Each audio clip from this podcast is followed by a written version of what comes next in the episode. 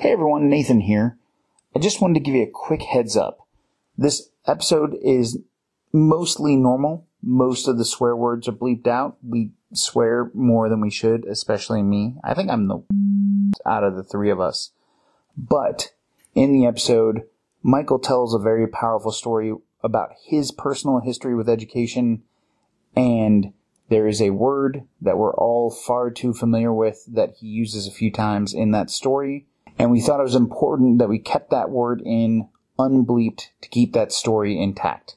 So just be aware that there is a very bad word that Michael is allowed to use and none of the rest of us are. So enjoy.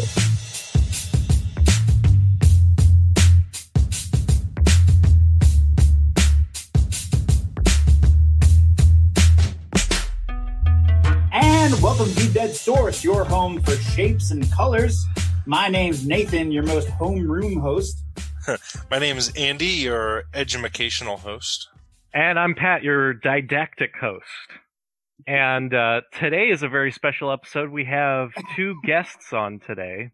We have Michael Dixon, who has his MS in education from the University of Dayton in school counseling, BA from Wittenberg University in sociology and math, and he is a public school math teacher and guidance counselor. Hello, Michael.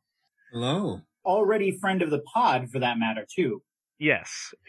We brought on Michael before. It's nice to have you back. We also have Margaret Nash, who has a PhD and an MA in educational policy studies from the University of Wisconsin, Bachelor of Philosophy in Interdisciplinary Studies from Miami University, Professor of History of U.S. Education at University of California, Riverside, and author of Women's Education in the United States, 1780 to 1840, and Women's Higher Education in the United States, New Historical Perspectives. Welcome. Thank you for being with us. Thanks. My pleasure. And you're about an hour and a half away from being a friend of the pod, too. So just mind your P's and Q's. I'll, I'll try to behave.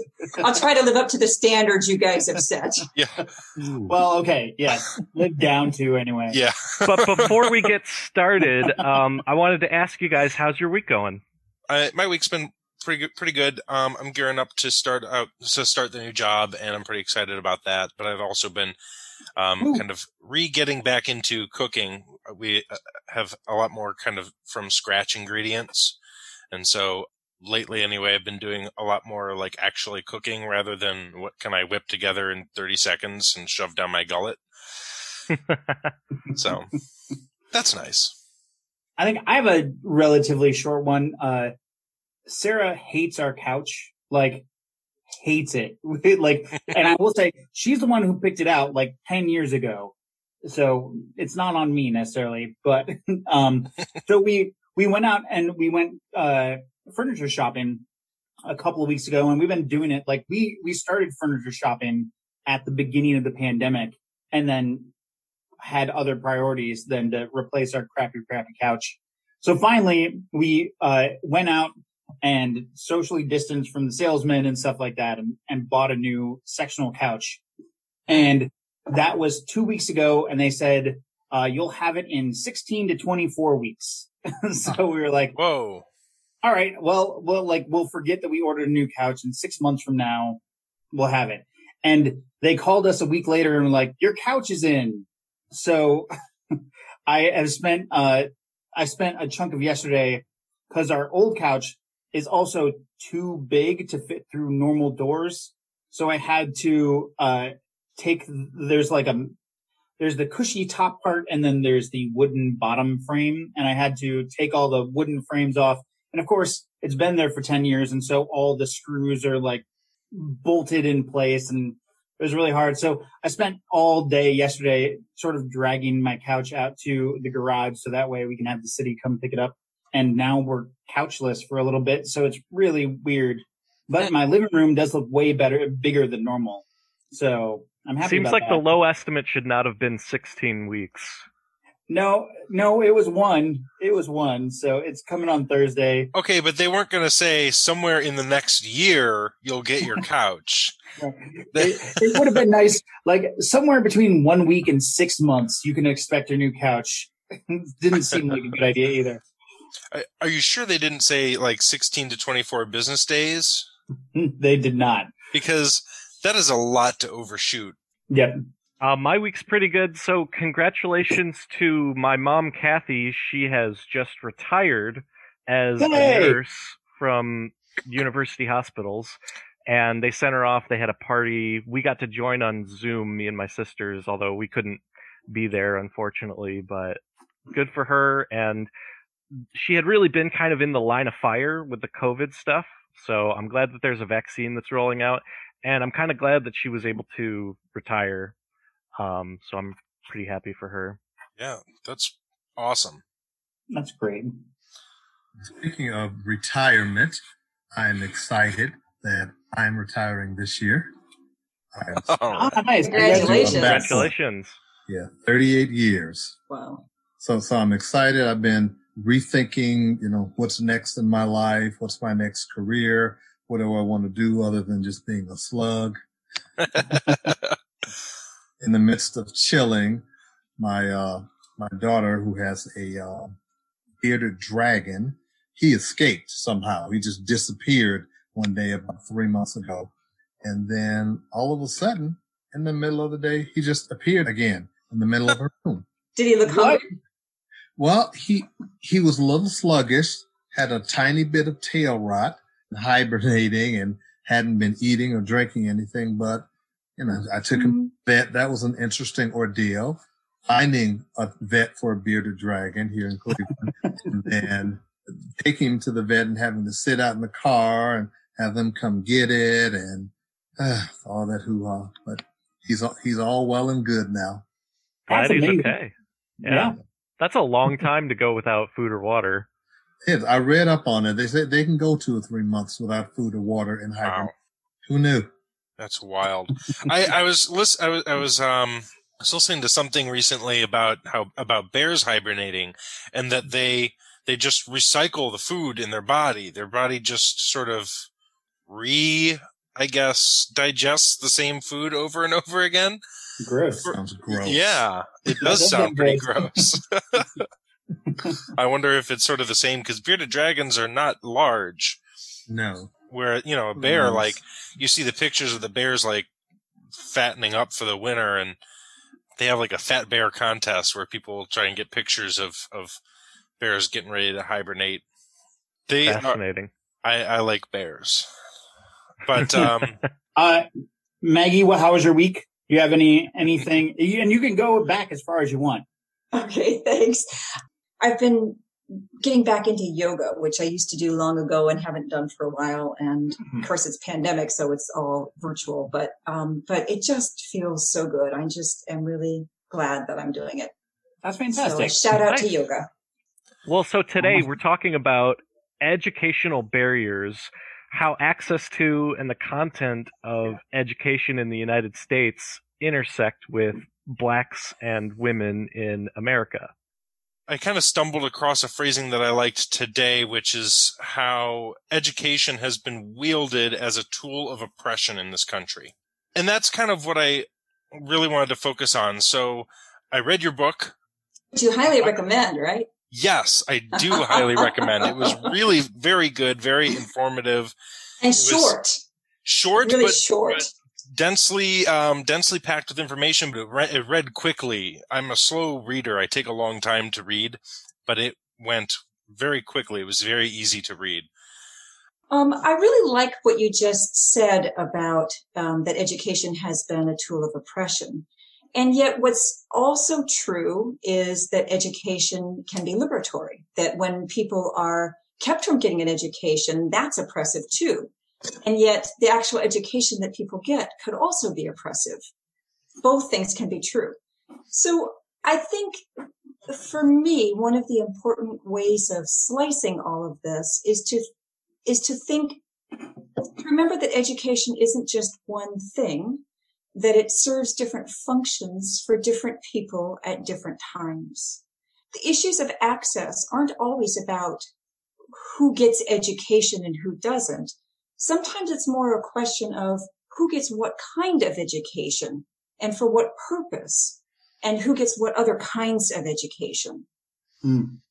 The argument around how women were being educated around the the formation of the country in those early years you talk about in your book about this the, that the predominant theory behind how women's education was being approached was this separate spheres kind of idea that men had this sphere and women had that sphere.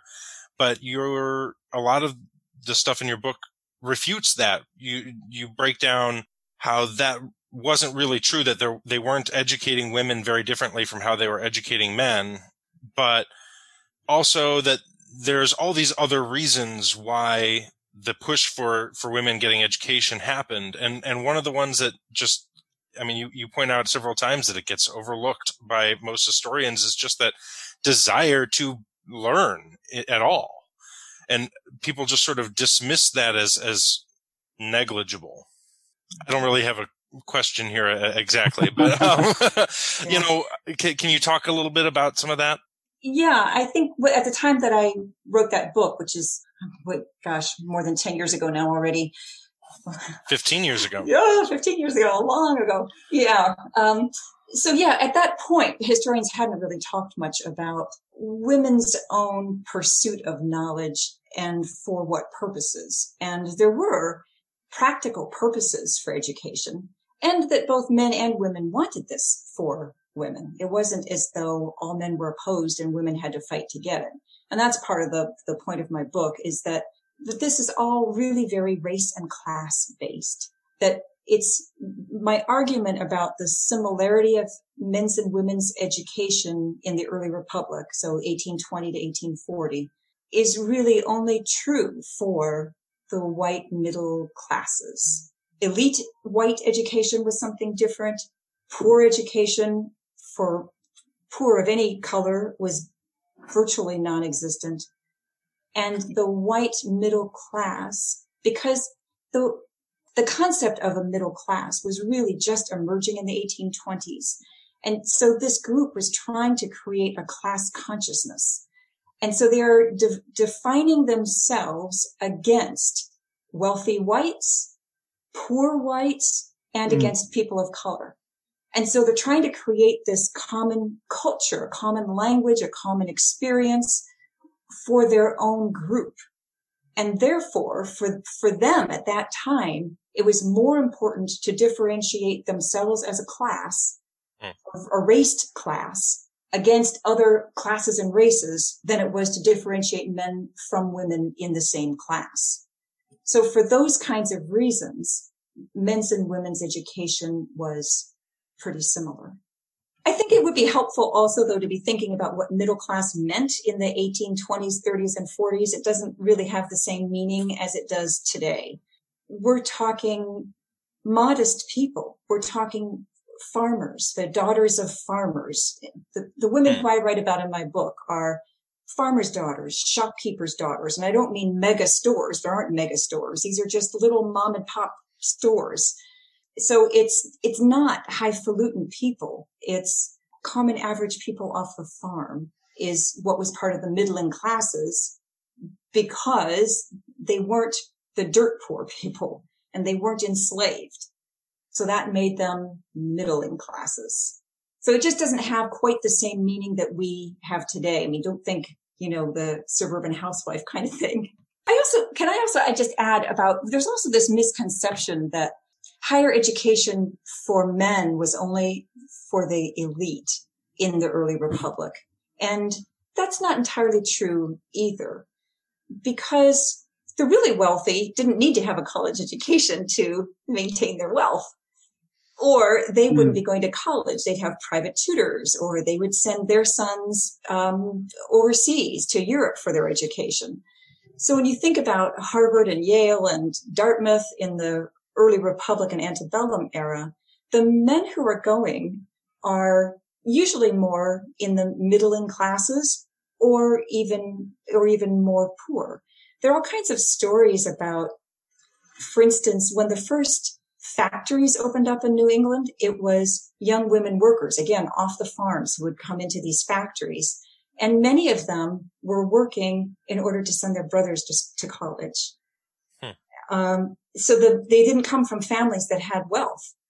Or many of the less well off men who went to Harvard and Yale and those other, just other institutions were not well off and would go to school for a term and then go teach at a country school for a term.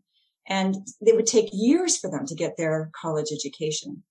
Or some of them who were going to become ministers would be sponsored by their town, by their congregation, would have scholarships for them. So this notion that we have that everybody who went to college in the early republic or antebellum period, the men who went to college were all wealthy is really not true. And that kind of then we can apply that to white women also that the, the most elite don't really need that kind of thing very much. It's the people who still have to prove themselves and have to uh, make a living are the people who are more driven to college in a lot of ways. Oh, that is interesting. Well, I want to get I want to get Michael in on this. So black education in the 1800s, there were colleges that existed that educated African Americans since the later end of the 1800s. I'm looking at Morehouse College, Tuskegee, Howard, but we're still looking at a segregated period of education. Did you have any thoughts on like the the 1800s and education?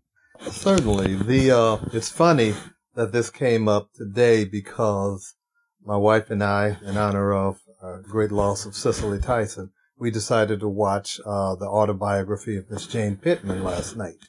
And, you know, as many of those movies do, uh, you know, you get angry, you get frustrated, and you can't go outside of the house for a while for fear of wanting to hurt somebody.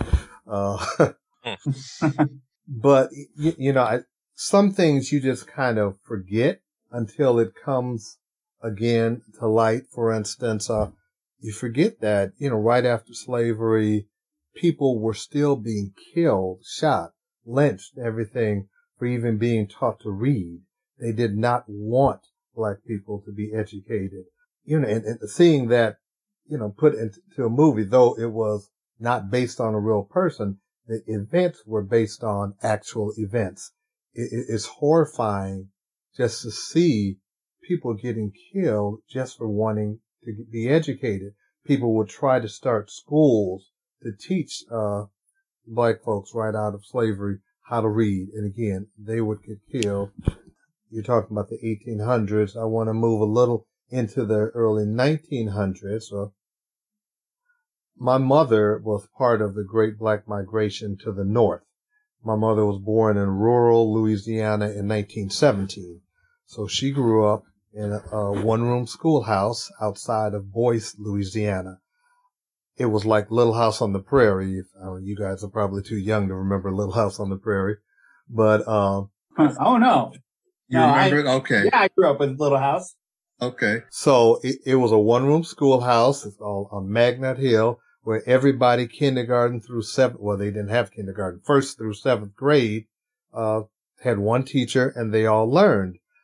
What, past seventh grade, that was it for the education of black people because in order to go past seventh grade, you had to go into town on the bus. And of course, black kids could not get on the bus. So seventh grade was it for their education. And it was just just amazing when I hear the stories my mother, my aunts and uncles would tell me about what they had to go through, even just to learn to read, write, get an education. Uh, my father could not read and write. Uh, he might have gone through second grade maybe, but he was, until he met my mom, he was signing an X on his check every week. She taught him how to write his name. So again, we're talking about people who were bo- born in 1917 and 1921. So it was, it was always a fight for us to get an education because we know that education is the key to the future. And the uh, ruling class did not want us to be any part of a power structure in the future. Well, and I would like to note on that, like, that's not even that long ago. Like, that's basically a hundred years ago. Like, that's nothing in Right. terms of history. So, like, very, very recent, um, that that oppression was was still occurring. I mean, we're talking my parents, and I don't think I'm that old. thinking about kind of this juxtaposition, I mean, the country was founded on the idea that all men are created equal, all people are created equal, right? Uh, in not, I mean, we say that. I don't think that. I, I think even to put those words in the the founders' mouths is not is inappropriate Right. because they didn't mean that.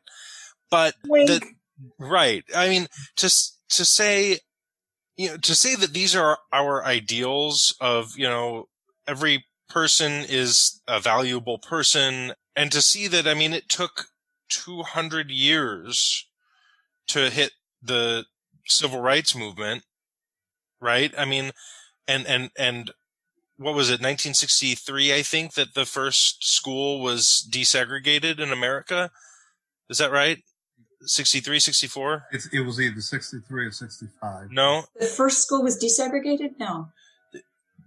What do you mean by the first school being Uh, Br- desegregated? Brown Brown versus Board of Education. that was 54, but Oh, that wasn't when the first, yeah, that's 50, that wasn't when the first school was desegregated. That's when the federal government said you cannot continue to segregate by race.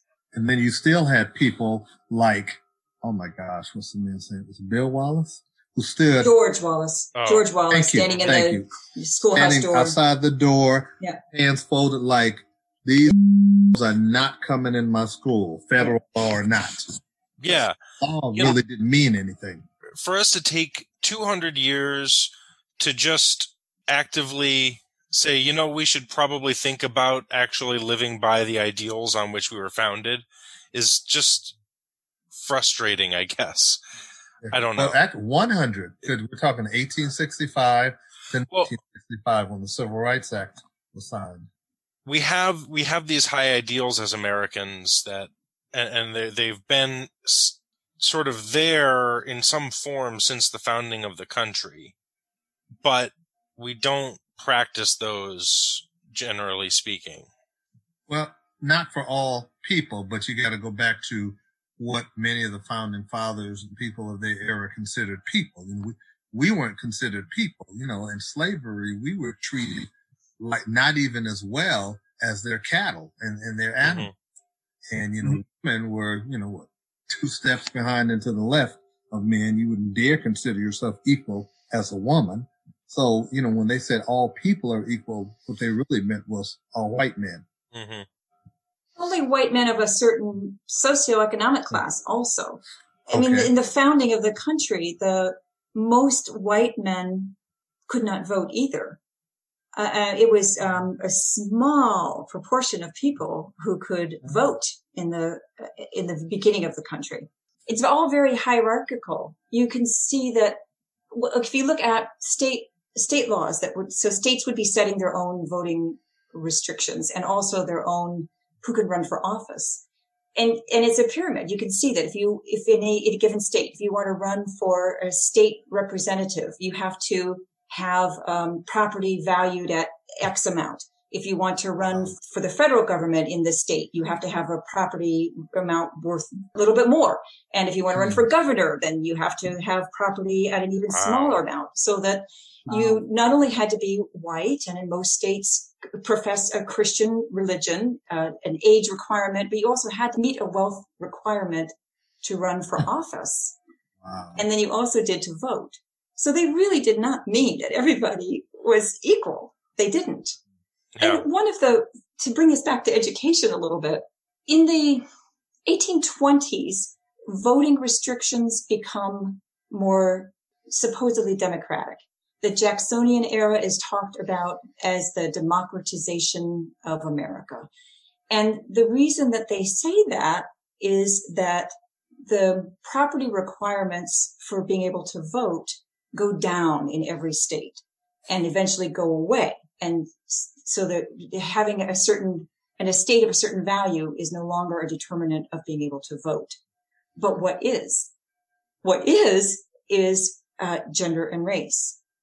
For instance, in New Jersey, for the first eight or some eight or so years, or maybe even longer than that, uh, women could vote in New Jersey in the 1780s if they were not married. Because if you were married, your husband votes for you, because that's the principle of coverture that a husband is taking care of you. Um, but if you were widowed or single and not living with your father, and you had met the property requirement as a woman, you could vote. In many states in the North, if you met the property requirement and were male and African American, you could vote. But that's initially. In initially, it's property trumps all. But as the vote becomes more democratized, meaning when you no longer need to own a certain amount of property to be able to vote, then states put in new restrictions. And now the new restrictions are you must be white and you must be male. So where women right. can vote and where African Americans can vote, those gets taken away. So in this period that historians talk about as democratization of the vote, it just means more white men can vote, but fewer of the other people who could vote before now can't. Now let me bring that back to education. That same period when voting becomes more democratized, I'm putting quote marks around that, is also the same era as the beginning of what's called the common school, which is the foundation of our public school system. And education then becomes linked to how you become a good citizen. If being a good citizen is linked to voting, then who is left out? So play new states that are forming in the, or states that are newly setting up um, common school, public school systems, like Ohio, for instance, by the 1850s, whereas whatever local schools might have existed might have been coeducational or and by race, mixed race might have been. Um, by the 1850s, it's written into law that nope, their African Americans cannot go to these schools. Um, do you know that they set up um, codes that in Ohio? I mean, Ohio is a bad state. In Ohio, in the early 19th century, if you were African American, you had to pay to live here because they said we don't expect African Americans to do very well here. You're going to need more policing. You're going to need help. Therefore, if you're going to live here, you have to pay in in advance in order to offset the costs that we know are going to come. Wow. Yeah. Wow. Right. that's that's my first time hearing of that. Oh no, that sounds like a pretty Ohio thing to do. It's not just Ohio. Indiana is the same. Other states did that too in the so-called free north. Fact check, fact check, fact check. And welcome back to Fact Check. So this goes way, way back, all the way back to 1717, when New London, Connecticut voted to explicitly prohibit people of color, free or not, from living in their town retroactively. What we were referring to specifically here are the 1804 and 1807 Ohio Black Codes, which, among many other pretty despicable racist things, charged a bond of $500, which would be $10,380 today, for all people of color, no, that's not the term they used, entering the state. They didn't really enforce the bond though until 1829 when Cincinnati saw a sudden influx of black people and ordered that they would begin enforcing it immediately and all black people in the city had 30 days to pay or leave. The white people in the city, however, were impatient and attacked Little Africa, the black ghetto, which consequently was owned by whites, burning homes and beating people. Anyway, let's get back to the show. Fact check, fact check, fact check. And you know, it's all it's all confusing because all these things coexist because in Ohio you also have Oberlin College, which in the 1830s was mm-hmm. biracial, multiracial, not just biracial, and coeducational, and was a you know Wellington and other places in around there were stops on the Underground Railroad. So there's there's there are good things happening, but boy, are there bad things too, all in the same time and place. And I think I think if I'm remembering the the number correctly, I think you wrote that by the time the, the start of the Civil War, Oberlin had, I think, six black graduates. Uh, 15 African American women. 15 African American women. That, African American women graduated, more African American men, and also more African American men and women attended without graduating. And that was very common for white students in every college and institution also. Graduation just wasn't that big of a deal. You seldom needed a degree to get a job. And often having one or two years of college was plenty to get you the, the whatever it was that you wanted. So lots of people would go for a year or two of college and not finish. And that just, that wasn't seen as a bad thing. Andy had brought up before about the idea of um, women's education becoming more widespread in part because women wanted the education, their desire for education. And I just wanted to bring this back to uh, African American women.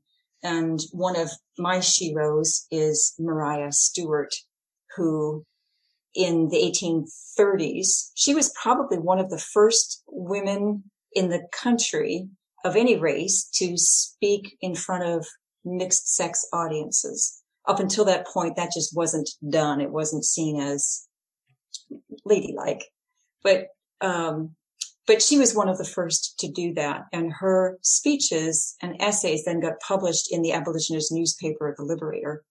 And she was a strong advocate for education for African American women. And she has I, my favorite quote of hers. And I don't have it in front of me, so I might not, I might not get it exactly right. If you do a fact check, you know, we, will have to, we'll have to go with it. But this is no, close enough. She asked, how long shall the fair daughters of Africa be compelled to bury their minds and talents beneath a load of iron kettles? Mm. Mm. Wow. Yeah. Wow. that's, yeah, Yeah. Wow, that's powerful. really drives the point home. Hmm. Hmm. So the, the value our country places on education has fluctuated over time. At the nation's founding, there was an immense drive to educate the new emerging middle class, and it fit very nicely with the Republican ideals of the time. How did our society lose that fervor for intellectualism and education? How do we make being educated like cool again? What do we do? Or, you know, at all. Right. Yeah, that's an amazing question. And of course, educators today are, you know, we're tearing our hair out trying to figure out how. Um, it's different among different subgroups in the U.S. I'll never forget my first couple of years of teaching. I'm going to try to so- say this without sounding too stereotypical. uh, a, a student named Tony. Tony was Asian, specifically Chinese, and his family, you know, wanted him to get ahead in terms of his math education. And they hired me to tutor him. He took algebra one. I was his algebra one teacher. And then they wanted him to take algebra two his sophomore year, but he had to take geometry first. So they hired me to tutor him in geometry so he can, um, go on algebra two sophomore year and did a great job. He got a great, uh, test score. He went on. Everything was fine. But through that whole process, they were just so enamored with me. They just were so respectful and put me up on a pedestal. Every time I come to the house, it was teacher sign. Ah, teacher sign is here. You know? Oh, wow. At the end, oh, they had a big banquet for me at one point, uh, at their house. And then they knew some people who owned a restaurant and they came, this big fancy restaurant. They came and introduced me. Ah, teacher sign. I mean, it, you thought I was the king of America or something. Wow. And I found over my years that many, again, I, I hate to sound stereotypical, but these stereotypes exist for a reason. I found that many of my Asian students really value education. And early in my years of teaching, a lot of Asian uh, parents didn't want their children to mix too much, to socialize and integrate too much with uh, typical American students because they felt like they would water that fervor down. Um, and in my community, oh my gosh, it, it's so frustrating to me because I find a lot of our kids feeling, having this just enough to get by mentality. Well, if I get a D, I still get the credit, right? And of course that makes me explode when I think about again, I, I talk about my mom coming up here from the South. A lot of the blacks came up because they were tired of picking cotton and whatever else came up from the uh, South to the North and education was stressed. I grew up in the sixties and seventies and everybody stressed. You have to get an education, you know, whatever your product is, whether it's a paper or whatever, this represents you and you have to show pride in that. We taught, we were taught to have pride in whatever we did. Now that some glass ceilings have been broken and some, um, you know, we've been allowed to move to the suburbs and things are, you know, a little easier for us. I know we seem to have lost that fervor to get that education and uh, Mm-hmm. I don't know how to get it back. I, you talk, you talk to our young people about their history. You talk, you know, you tell them about everything our foreparents have gone through. It doesn't seem to mean a lot to them. But yet there, 38 years ago, my experience with kids was very different than it is today. And of course, we can't forget social conditions, which also distract families. We have so many, uh, families, especially African American families, uh, not in Cleveland on the west side, some Latino families, or just some poor whites who are struggling and what I call they're on survival mentality. They're just trying to pay the bills. They're just trying to figure out how they're going to, you know, get food on the table, going to teachers conference, meeting with the teachers, sitting down with their kid, making sure their homework is done. And that, that's a luxury. They don't have the time and energy to do that anymore if they're in a so, certain socioeconomic status or mentality. So, so even above that, is there also like a culture of willful ignorance that's prevailing? Because, like, I, you know, I I don't know our leaders like all throughout American history that well, but I I think I feel like in our leaders today, there's like this willful ignorance, this lack of curiosity, and it makes me wonder: is that is that a new phenomenon to to see people just like genuinely uncurious about the world? That, that, that that's a good question. I, you say it's funny you say that word willful ignorance. I call it aggressive ignorance. Aggressive ignorance. It's today. It's like I'm dumb. I'm gonna stay dumb, and I'm gonna make you dumb if you try to make me undumb. Well, and, and a and a strong disdain for for educated people. Yes. Right. Um, Yes, exactly. Like I would, I would love a disinterest in education instead of like pride in being ignorant, which is, I think, what we're seeing more and more. Like disinterest would at least be something you could deal with. Right. Hmm. And I, I don't know what, I don't know where it came from. I don't know why it came and how to reverse that. I, I, I wish I could have an answer that I could go and have seminars and be a millionaire. we're we're gonna make education cool uh, on this podcast. We're gonna get it started. Yeah. The ball's gonna roll, and uh, we're gonna make education cool. So Have you? Can I ask Michael? Have you ever tried uh, turning a chair uh, around backwards and then sitting in it the wrong way to make kids seem like you're cool? That always seemed to work in those like after school movies that they had on That's TV. funny.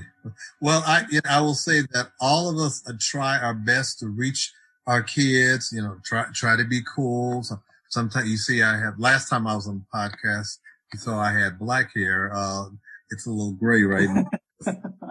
We're not in person with the kids, but uh, I even dye my hair sometimes to look younger to be more relatable. but I, I think all of us are figuring out ways to be more relatable to the students. We have created a culture now though where I, I call it, a lot of people call it edutainment. We, one of the things that drives me crazy, I'll ask my daughter, how was school? It was boring. I want to scream every time kids say it was boring. I say, This is not entertainment. This, you're not sitting there watching a movie. You're not on a video game. This is education. You don't have to do backflips and have it entertaining all the time. While, you know, I, I realize lecture is the worst form of education. We just sit there and listen to someone spout out information. You got to make it a little bit engaging, at least. But I think we've gone to the point now in education where we will try anything, entertainment, games, bribery. You know, I have my colleague in her office. She has a huge bucket of candy. Hey, can you do this? How about if you get this work done, I'll give you some candy. And like, really? Is that what we've reduced ourselves to? Bribery? Yeah, I wonder how much technology is to blame and how much like addiction.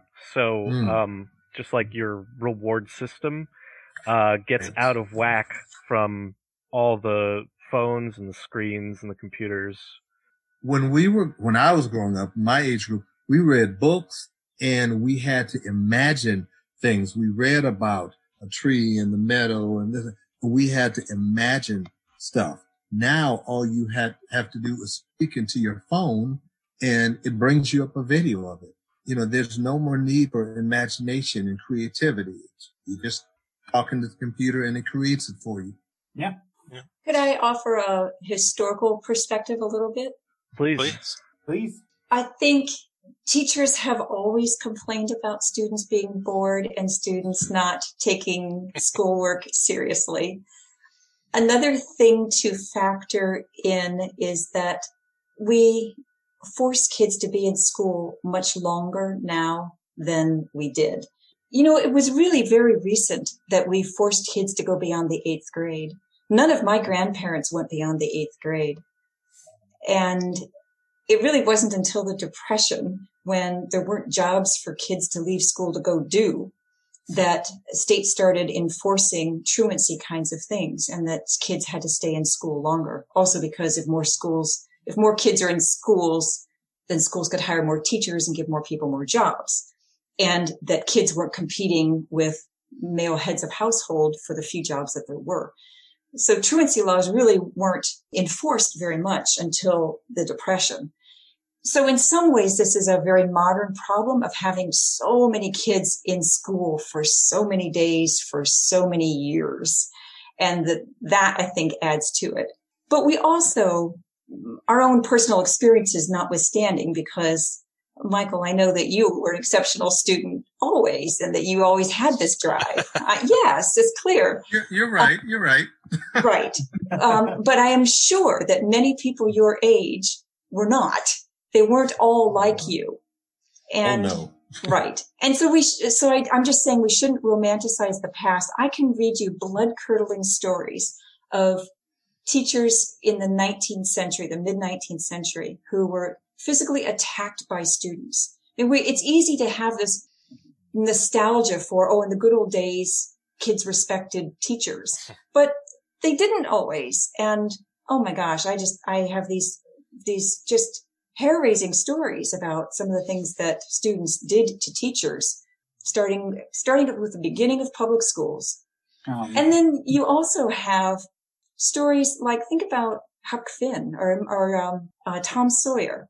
That, that also is a whole set of literature from the 19th century that says book learning ain't- all it's cracked up to be. And we want experience and we want common sense and we don't want to sit in classrooms where we're forced to sit still and be quiet and all of that. And Tom Sawyer is this hero and Huck Finn are heroes for busting out of the classroom and not being stuck in the, the mhm. prissy environment of the school.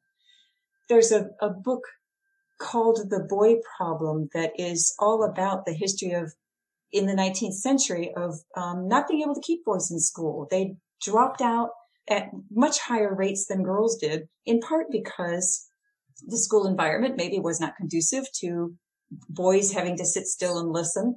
But also boys could get jobs. They could start making money and helping support their families. There were reasonable alternatives for them to school. But you look at school reports and it's all about how can we keep kids in school? How can we keep them from dropping out? How can we make school a place where they want to stay longer? That, that was 19th century too. Wow. Some great, great points, Maggie, and I, I agree with you on all of that. I, I, and I hesitate to say this as a public school educator, but I no longer agree with compulsory education, at least up to 17. Um, maybe 12, 13 years ago, years old, and then give them choices in terms of what to do. Do more vocational education, do more something where they don't have to sit, and I love your word, sit in this prissy classroom. Because it, it is not made for like, it's not made for boys. It's not made, a lot of our systems not made for African Americans. It's, it's, it's just not made for everybody. You know, now, uh, kids can get out, I think at 16 under certain conditions.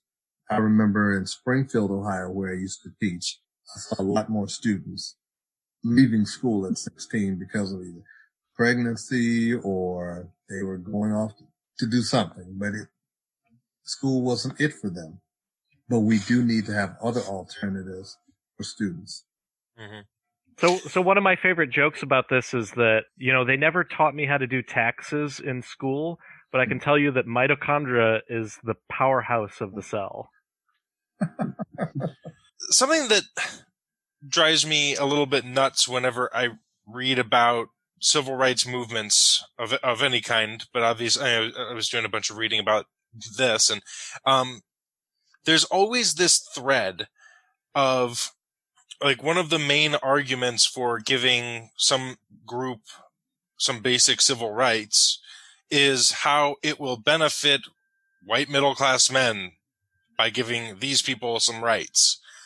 An educated country is a better country and, and, you know, these, the, well, if we educate these women, then they'll be able to go out and proselytize for the religion or, um, Just to clarify, that's not what I want. that was my No, was right. saying what arguments were being used then.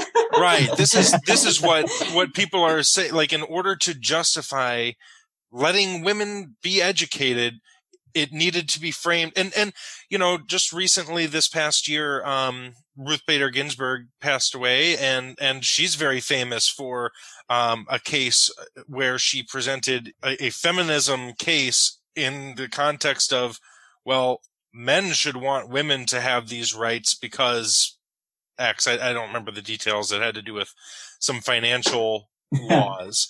I remember I had to do a fact check on it during the episode where we talked about it. yes. Have you already forgotten the, those facts? Oh, for sure. Yes. Absolutely. So, I mean, it's just a, a sort of a, a frustrating through line of any civil rights movement to me. Mini fact check. Andy is talking about Reed versus Reed, a landmark case where a separated married couple were fighting over administrator rights to their deceased son's estate. It was the first big Supreme Court case to address gender discrimination as a violation of equal protection and set up Ruth Bader Ginsburg to head up the new Women's Rights Project at the ACLU. Mini fact check. Well, I just I suspect that it's pure pragmatism. If you appeal to the people with power and show them that it might be to their benefit to make a change, you're more likely to be successful, I would think. But also, it's just really disgusting. True, yeah. definitely. Well, it, seems like, it seems like we're all in uh, yeah, okay, we're all right. Everyone's on board.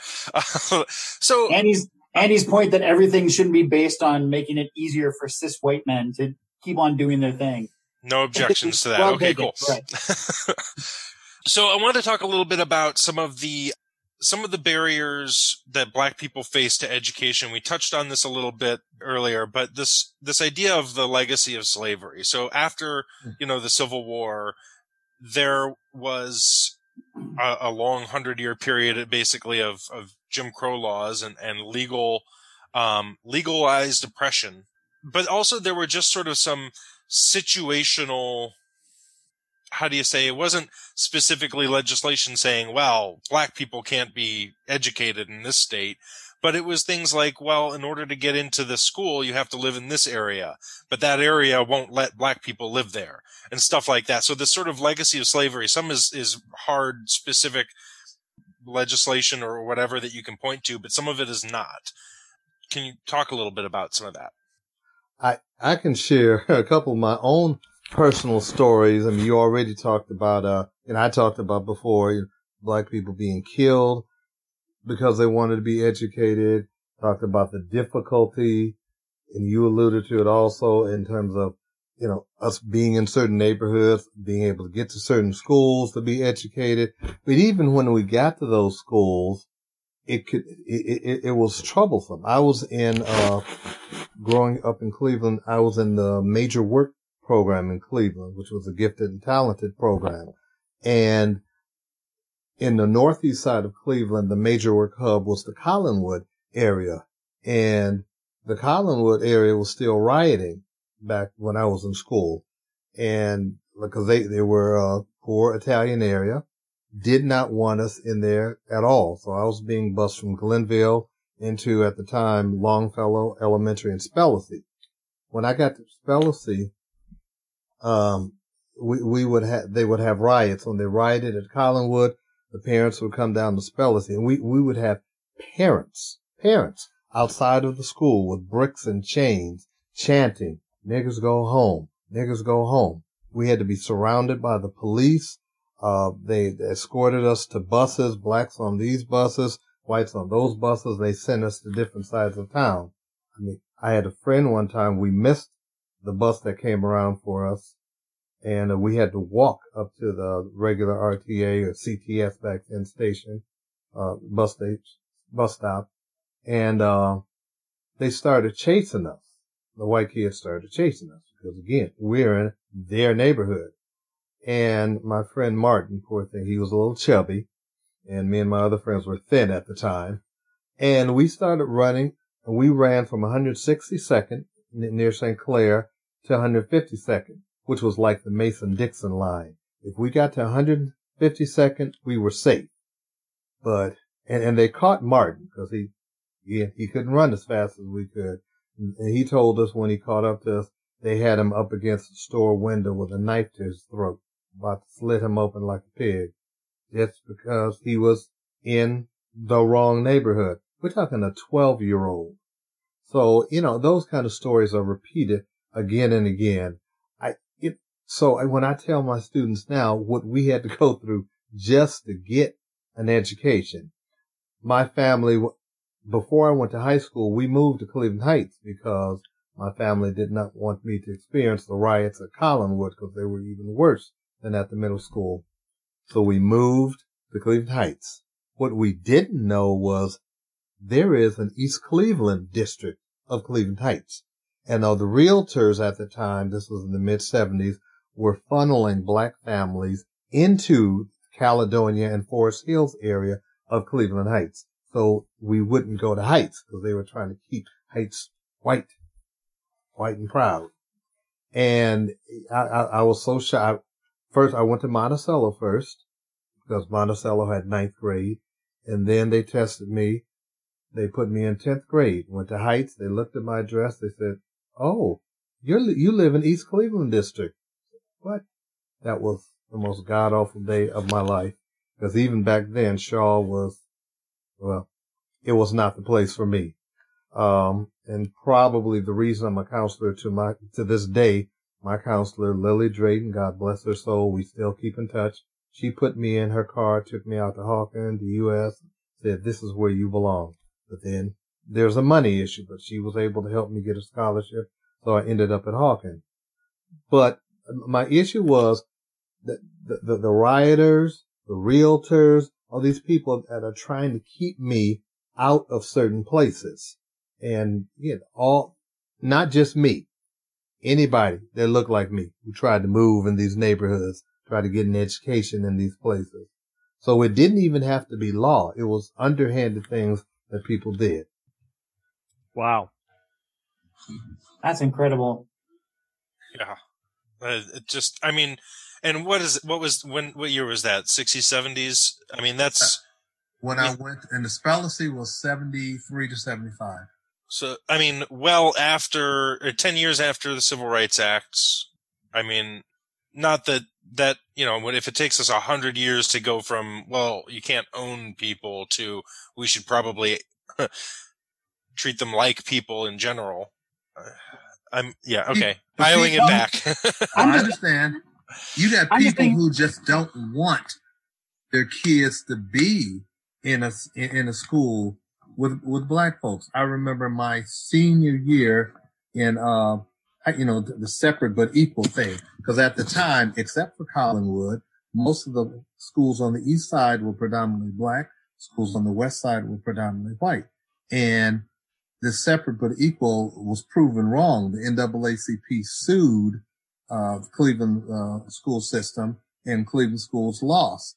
So, in other words, proving that the white schools on the west side got better teachers, got better books, materials, whatever, than the black schools on the east side. Mini fact check. Michael is talking about Reed versus Rhodes from 1976. The Cleveland Public Schools were found to be violating 14th Amendment rights by intentionally segregating schools and were ordered to correct it. This was only 22 years after Brown versus Board. Mini fact check. So they ordered busing, court ordered busing. It started my senior year. Thank goodness I had gotten out of Cleveland schools at that time. But they had parents, I'll never forget this committee against reorganizing our kids. They were out there going nuts, turning over buses. I mean, it was absolutely insane. And you think these are the children's parents acting like this? Mhm. I said, like, I just, I can't help but think, like, I have no reference for that. Like, n- nothing. There's, there's nothing that I've gone through that remotely relates to that. Even in the Heights, who's supposed to be, you know, we were voted All America City at one time. We were the bastion of diversity and acceptance and all that. Even in that, there were still, there are still a lot of issues we deal with. Biggest, one of the biggest issues is, um, the achievement gap. That, that, that's a huge issue. Black kids, white kids, who are sitting right next to each other in the same class are getting a different education. They're having a different experience. Oh, it was a running joke. You walk into an honors or AP class. Why is it all white? The school now it's like 75, 80% black, but you go into honors or AP class, it's almost all white. You know, there's obviously an equity issue going on there. I talked to some teachers. There was, there's a, uh, organization called Minority Student Achievement Network. It's a nationwide initiative to uh, deal with the achievement gap. And one of my jobs as the uh, one of the advisors is to help support students in staying in honors and AP classes. And I talk to kids, and I'd just be horrified by the stories they tell me about how the teacher treated them, how they looked at them. I had to teach. It was everything I could do not to go up to this teacher and just whoop her. in my office, literally shaking because he's so mad. He says this, he walked into senior, walked into AP chemistry, the only black kid there. He walks in and the teacher says, excuse me, young man, uh, do you know where you're going? Uh, this is AP chemistry. Do you know what AP means? You know, all these. kind of- Oh my God. yeah. Can I see your schedule? And she asked nobody else that, not one other person. She just asked, I mean, and he knew he was smart. He knew what it was all about. Fortunately, we had a relationship, so he knew he could come to me. So he walked out of class rather than going off on her. Mhm. And you know, we I talked him down and I called his parents, you know, did all the appropriate things. But the, she was bold enough to actually say what she was thinking. You've got a lot of teachers out there who, if you don't look like what they think an honors or AP student should look like, you- Mhm.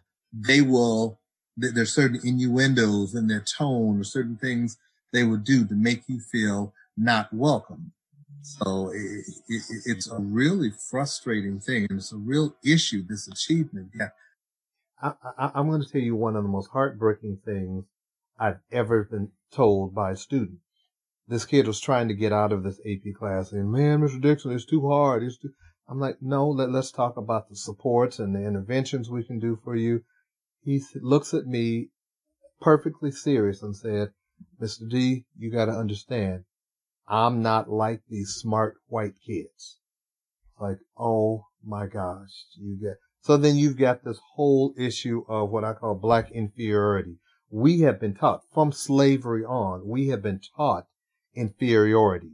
That when we were treated less than animals to when we were treated like what three fifths of a human being through Jim Crow, through segregation. And, and for some reason, some black folks have been brainwashed into thinking because my child is sitting in class next to a white child, they're getting a better education.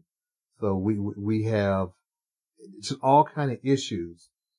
Sometimes black families actually do brainwash their children into thinking I'm not quite as good. Not intentionally, but because of the historical factors down through the years. I will never, ever forget the time my mother, when I graduated with my master's from the University of Dayton, um, I was real close to one of my students and his families, and they threw me my party. Rich people in this huge house in Kettering. And my mother was a day worker when she was working. She cleaned houses. I pulled up to the in the driveway to this house. She looked at this house. She says, "I get to go through the front door of this house." I said, "Yes, you get to go through as an honored guest." And she look sits there, keeps looking at this house, and she says, "I've never even cleaned a house half this big before." I mean, she, I mean, she was actually nervous about going through this house. Um, cause in, in her mind, again, born in 1917 in rural Louisiana, she didn't think she was worthy of going into this house as a guest and, and through the front door even. So at some point, and she tried unintentionally to almost put that inferiority off on me, but I, it didn't take. So uh, as, as somehow we have got to break the, the slave mentality. We got to break these psychological chains and realize we are as good. We do deserve and we got to fight like hell. And it's a shame we have to fight for it, but we have to fight for what's rightfully ours. Okay, I'll shut up now. No, you. No, that was, that was a very powerful segment. So an, another area that is just interesting to me personally is the the influence of propaganda on the history of education and uh, particularly like the evolution and influence of propaganda like since World War II in textbooks and kind of how it's evolved and taken us to where we are today. Are we still living in a propaganda world uh, similar to the 1930s 1940s is our propaganda better the way that we like, you know, teach our kids to pledge allegiance to the flag and then what's written in their textbooks, like, is, is it still like a propaganda war or is that changing? Let the historian take that one. but could you, I guess I would like you to say more about what you mean by propaganda. Do you mean just any position? So when you think about history being written by the victors and, you know, the way that we teach history is in a large way influenced by our national goals, the the things that we want to get out of our education system. As a as a country like from the top down do you think that that's changing that has a, a different influence today than it might have in 1940 are you talking about things like the way we say talk about George Washington as like, oh, the, the founder of America, but we don't really ever talk about the fact that he owned slaves and other things like is that what you mean? Yeah, like the the way that we think of ourselves as Americans, like American exceptionalism, the individual being like the base unit um, rather than the community. A, a lot of the things that you cover actually in in your essay of like forming a national identity and in part doing that through textbooks. Okay. Patrick is talking about an article I wrote on where I was examining patriotism and nationalism and national identity in early American textbooks. And that's a good place to, to start, I think, because your question is about what kind of national identity and national goals do we have that we can see in our textbooks? And one of the either strengths or weaknesses, depending on how you look at it, of our educational system is that it is very state centered. We don't have national education. We don't have federal education and states design their own curriculums and the biggest states buy the most textbooks and what those biggest states want is what shows up in the textbooks that go everywhere. So basically California and Texas are the textbook market and most other states are basically choosing do they want the California model or the Texas model for for textbooks. Hmm. And the Texas model has become famous or infamous in recent years for refusing to use the words slave or slavery or enslaved person and instead talking about migrant laborers as though that's the equivalent. Mm-hmm. Right. Uh, wow. That has been, um, in the last couple of years in Texas, that has been a big issue. So there is still that level of, I guess I'm, I'm still not sure about the word propaganda because it could just mean so many different things to so many different people. But every textbook has some kind of a bias, has some kind of a perspective. And maybe that's what you're asking about. What are the biases and perspectives in, in history textbooks today? Sure. Well, I, I think you kind of answered it in saying that there isn't really a top down national bias to the textbooks so that it's more regional but yeah i mean if you could talk a little bit about well bias didn't um Trump had passed or, or, some something the 1776 commission yeah. that that Biden almost immediately wrote off, but it's but the patriotic, whole purpose of it was to do exactly that. Yeah, he called it patriotic education. I mean, I'm still pissed off about Christopher Columbus. like, like we, right. we all learned the wrong when we were growing up, and it's infuriating. Can you tell me a little bit about patriot education? I'm not that familiar the 1776 commission was uh, set up. Uh, well, first of all, it was just like a nod to his base because he did it just before, like just before uh, oh, yeah. the election happened. The the idea was to put forward education that wasn't based in reality, but was based in this uh, American exceptionalism that you talked about. Mm-hmm. It was mm-hmm. based on giving kids a uh, a reason to support their country instead of telling them the truth. Hmm. It's absurd. But also to that end, I mean, the Department of Education was only formed in the, I think, early 70s. You mentioned that education and curricula and stuff was not organized on a federal level and and still isn't there right. was a, a, bureau or office of education that started in i don't know the 1850s or 60s so there has been some federal agency that has looked at education but has no control over it Right. Even the Department of Education doesn't really do much. The federal Department of Education, I believe they they set some some degree of national standards, but that's pretty much it, right?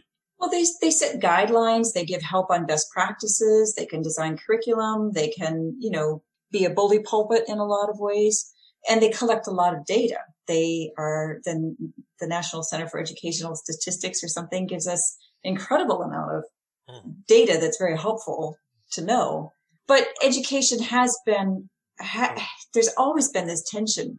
You know, education isn't a, isn't a constitutionally protected right. It's not, education isn't in the constitution. It's not, nobody has a federal right to education. It's all state based. And even at that, push and pull between local district level and state level control, let alone federal, is intense. People, most parents want control over the schools that their kids are in and don't care what's happening anywhere else, which is exactly. a big part yeah. of the pro- of every problem we have is that we are only looking out for hmm. most people are only looking out for their kids and not the bigger picture. And I mean, I guess you can kind of understand that to a certain extent. I mean, certainly uh, on a parental level, like, yeah, it makes sense that you're going to pay close attention to what's going on at your kid's school, and you probably have way too much else on your plate to focus much attention on the school uh, schools a couple towns over, let alone across the country. I mean, from a practical standpoint, I get it, but that sort of thinking kind of puts those blinders on. So you don't. It also says that the individual is more important than the group. And that's Right. part of the problem too. It says Exactly. what I want and what I want from my kids is the only thing I need to pay attention to. Whereas I would hope that citizenship means being a member of a community and wanting the best for the most people Thank you. instead Yeah. of just looking out for ourselves. right. What's I think that's uh, that's different than, and and I think that's a cultural thing al- also because in, in the European society it's much more individualistic, and in for instance in the African society it's much more group based, collective thinking. and in Native American society as well. You are beholden to the to the community. You are you are not just an individual. You are a member of this community, and that your actions depend on Well, you're account. I think you're saying you're accountable. You're you yes, represent just you. You represent your family. You represent yes. the whole community. well, and represent and also give to. You are an integral Yes. part of that. You are Right. are part of creating the well being of the of the bigger community, not just yourself and your family.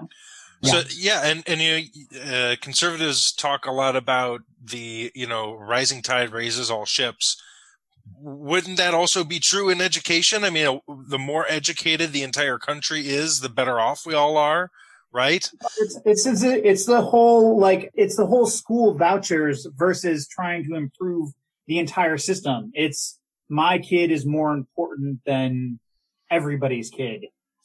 And we have this problem in like every single part of our society. It's the conservative versus liberal uh views towards politics. You just said a dirty word there, Nathan. Dirty word. Yeah. Well, The V word.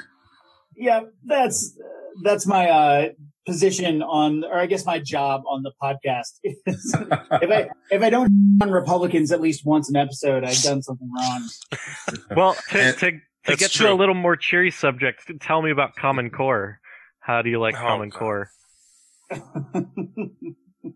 You know, I, I I think it's a great thing to, as a suggestion.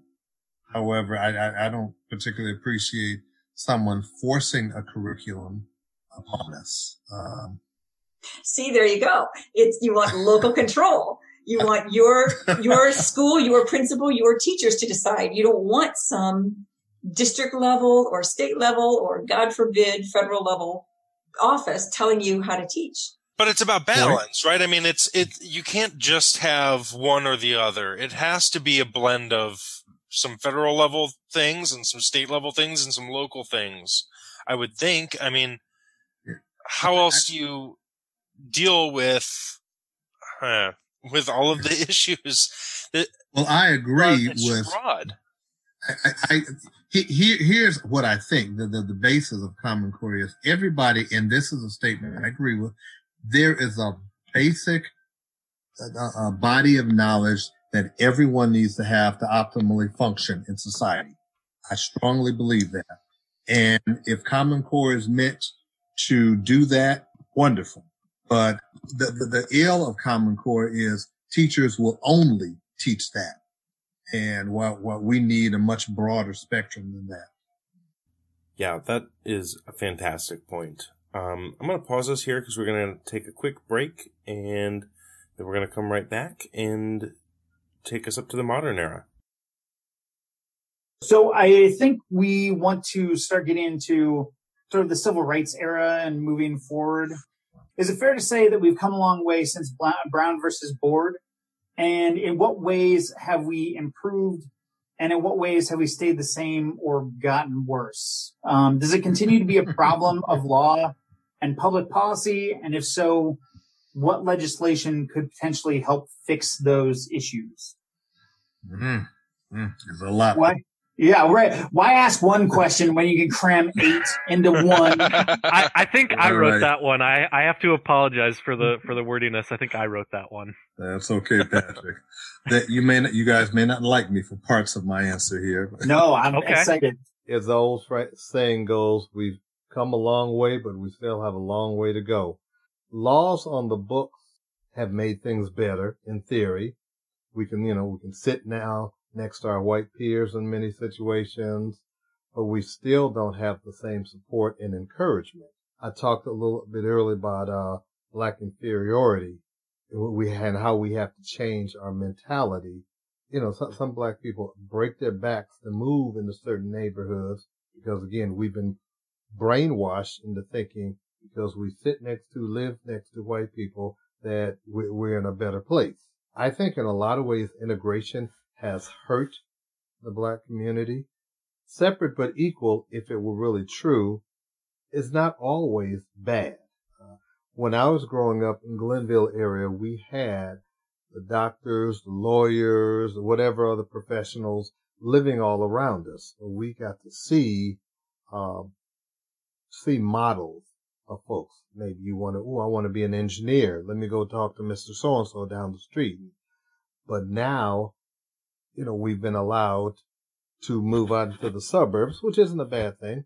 But now the inner cities, we don't have those people around us anymore.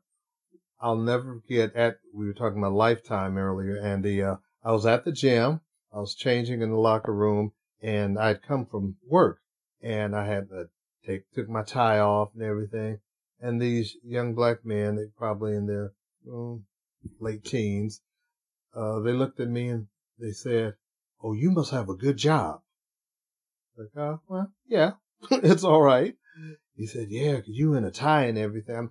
They looked at me as if they had never seen another black professional.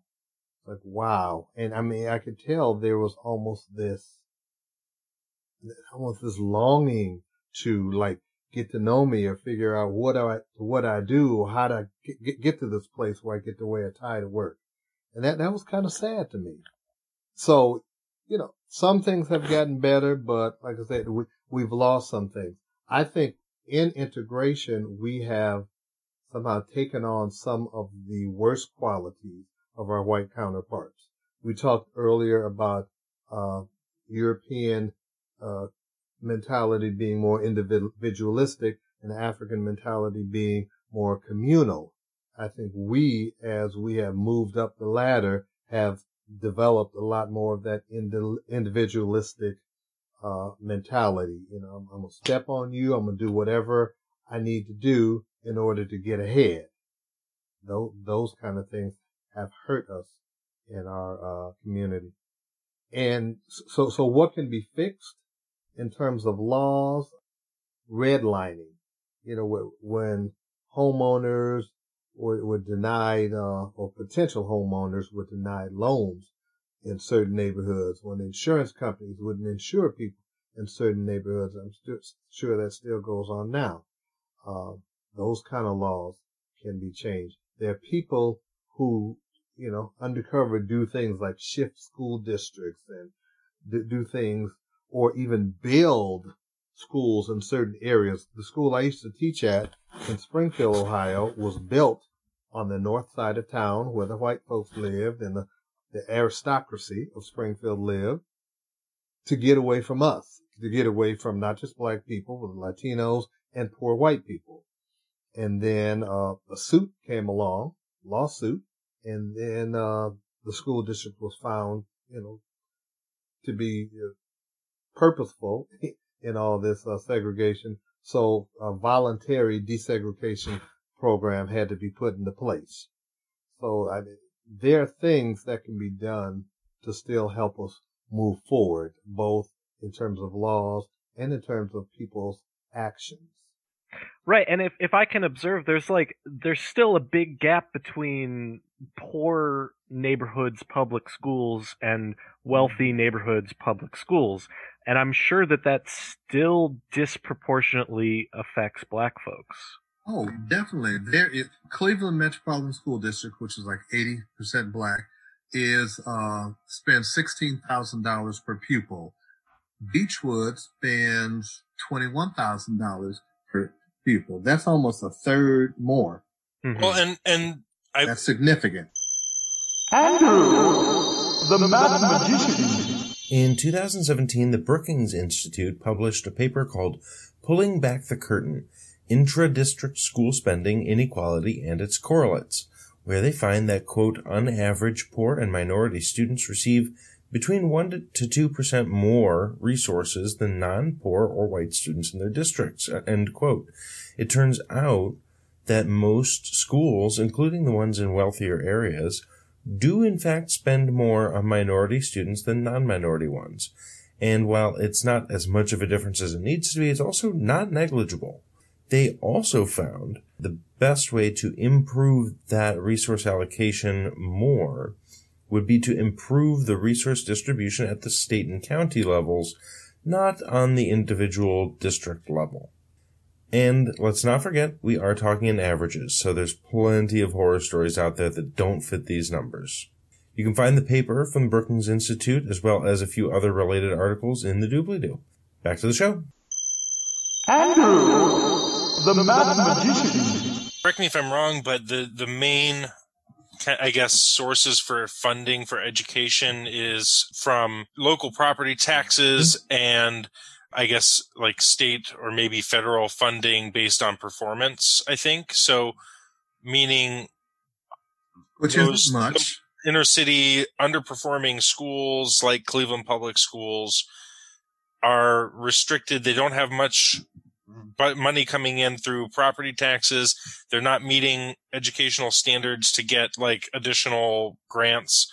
It's really, how do you turn those school systems around? What do you, Well, what has to be done is that it was found what 20 plus years ago that the way we fund schools was unconstitutional. Th- th- This was made known, but nothing has been done about that. Fact check, fact check, fact check. And welcome back to Fact Check. This is absolutely true. In fact, the Ohio Supreme Court has ruled three times in the last 11 years that it's unconstitutional. But the story goes back much further to 1979 when the Ohio Supreme Court found Ohio's school funding system adequate. Then, in 1991, DeRolph versus State of Ohio was filed to be decided three years later by Perry County courts in a decision that overturned the 79 decision. This led to an appeal to the 5th District Court of Appeals, which was won, overturning the previous overturning. Then, you can see how complicated this gets. That decision was appealed to the Ohio Supreme Court, which ruled once and for all that the school funding system violated the Ohio Constitution. This ruling reiterated in 2000, 2001, and 2002, and eventually the courts gave up, claiming the state officials had made a quote, good faith effort. Anyway, let's get back to the show. Fact check, fact check, fact check. You know, it is unfair because you happen to be born to poor parents that you are probably going to get a lesser quality education. One third of black children live in po- poverty. So that means one third of black children are not going to get the same education as, you know, the rest of the world. I will never forget real quick story. A young lady at my church, she was failing math. I used to be a math teacher. So I said, sure, I'll help her. I told the mother, ask the teacher for an extra book so I can see what she was doing. But not only could she not get an extra book, she couldn't even get the book for herself to bring home because Cleveland schools were too poor to give their kids books. Aw. So she ended up failing math because I, I couldn't see the book to know what to tutor her on. Uh, I, and I mean, my mother Okay. taught in Cleveland Public Schools for 30 some years, I think 32 years, something like that. I mean, I, I heard plenty of those kind of horror stories firsthand as well. Um, you know, they, they want, they're, they're, they give one set of books for the classroom, not for the students. There's Right? no supplies, so teachers are spending their tiny little salaries to go out and get pencils and paper just so that these students have something to write with and on, on in a classroom. I mean, it's it's a nightmare. And, and it's uh, it's so unfair. And and then you talked about the majority of our money comes from property taxes, which, like you said, if you come from a dilapidated neighborhood, house housing values are going down. You know, you get less property tax. But even with the state money, and this is what we Cleveland Heights has been exceptionally hit by this, hit hard by this. this voucher system. If you don't like uh, the way your school is performing, we're going to give you the money, or at least six thousand dollars of the money we were spending on your kid, and you can take it to a private or parochial school. So we, uh, in our district, we we've lost like eight to nine million dollars in funding. That's a lot of money. And a lot of these people, from the statistics that have been shared with us, a lot of these people are not people who've been in our district and been unsatisfied. A lot of them are people who whose kids have never been in our schools. And this is the kind of thing that I was talking about earlier about like legacies of slavery. I mean, basically, this is the kind of thing that s- slavery, even being 150 years ago or whatever, yeah, about 150 years ago or so, it's still impacting people, children today. 10 year olds are still being impacted by the effects of, of slavery because, you know, after slavery, black people were not able to go to affluent areas. They got kind of stuck in this cycle of poverty. Mm-hmm. And how do you break the cycle? That's what makes it a cycle. Yeah. You know, someone once suggested that you put all the money collected in property taxes into one pot and evenly divide it among all the school districts so that every child in Ohio gets the same amount of money, whether it's $12,000 per student, 15,000 per student, whatever. And of course, you know, the aristocracy wouldn't go along with that. Uh, I have lots of comments if I can, but just cut me off when it's too much. Um, working backwards, that idea about equalizing the funding, another issue with that, aside from the fact that the wealthy people will never go along with it, is that there aren't equal needs. So that equalizing the funding Mm. still leaves impoverished schools behind. This whole idea that Michael's talking about, about the way that the state funds schools being found unconstitutional has happened in more than half the states across the country because this unequal funding is a big national problem. And when some states have come up with plans that distribute the property tax money a little bit more equally, the poorer schools are still left behind because they have to spend their extra money getting asbestos cleaned out of their schools, doing basic repairs, putting on new roofs. Whereas the wealthier schools that get that same equal amount of money get to put theirs to arts programs and, you know, the extras. So even if you could get people to agree to dis- redistribute the money equally, it's still not going to have equal results because we're not starting Points. out on a level playing field. Great point. hmm So that's one comment I wanted to make. Um, Michael was talking about both the, the gains and the losses from desegregation. And one of the good things about segregated schools for African Americans, and there were lots of bad things. I am not romanticizing segregated schools because they had less funding, they had less resources, they had, you know, all kinds of problems. But it meant that African American kids had African American teachers. And now very few African American kids are in schools with African American teachers or counselors or principals. Because when desegregation happened, one of the ways that the state system, the white controlled state system reacted to it was to say, if you're going to force us to do this, well, guess what? And ended the teaching careers and principal careers of scads of African Americans. So this was a loss hmm. in so many ways. It was a loss to black kids who no longer had role models, who also no longer had teachers who cared about them. Not that white teachers don't care about black kids, but especially in the first couple of decades with desegregation, there were a lot of white teachers who were struggling to treat African American kids well in those schools. So the, so the kids lost the role models. They lost teachers and administrators who might care, might care about them more than the white teachers.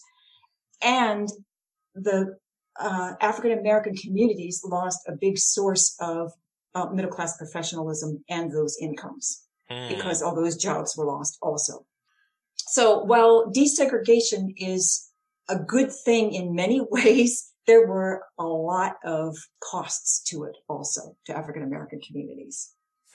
Maggie, you hit on a huge point. I, I actually had that in my notes to talk about too, because it, it is, it is so crucial for black kids to see somebody that looks like them, that, and like you said, not that white teachers don't care about us, but th- th- there is a relatability that like when my kids come to me, they talk about issues in their families, whether it's poverty, whether it's alcoholism, whatever.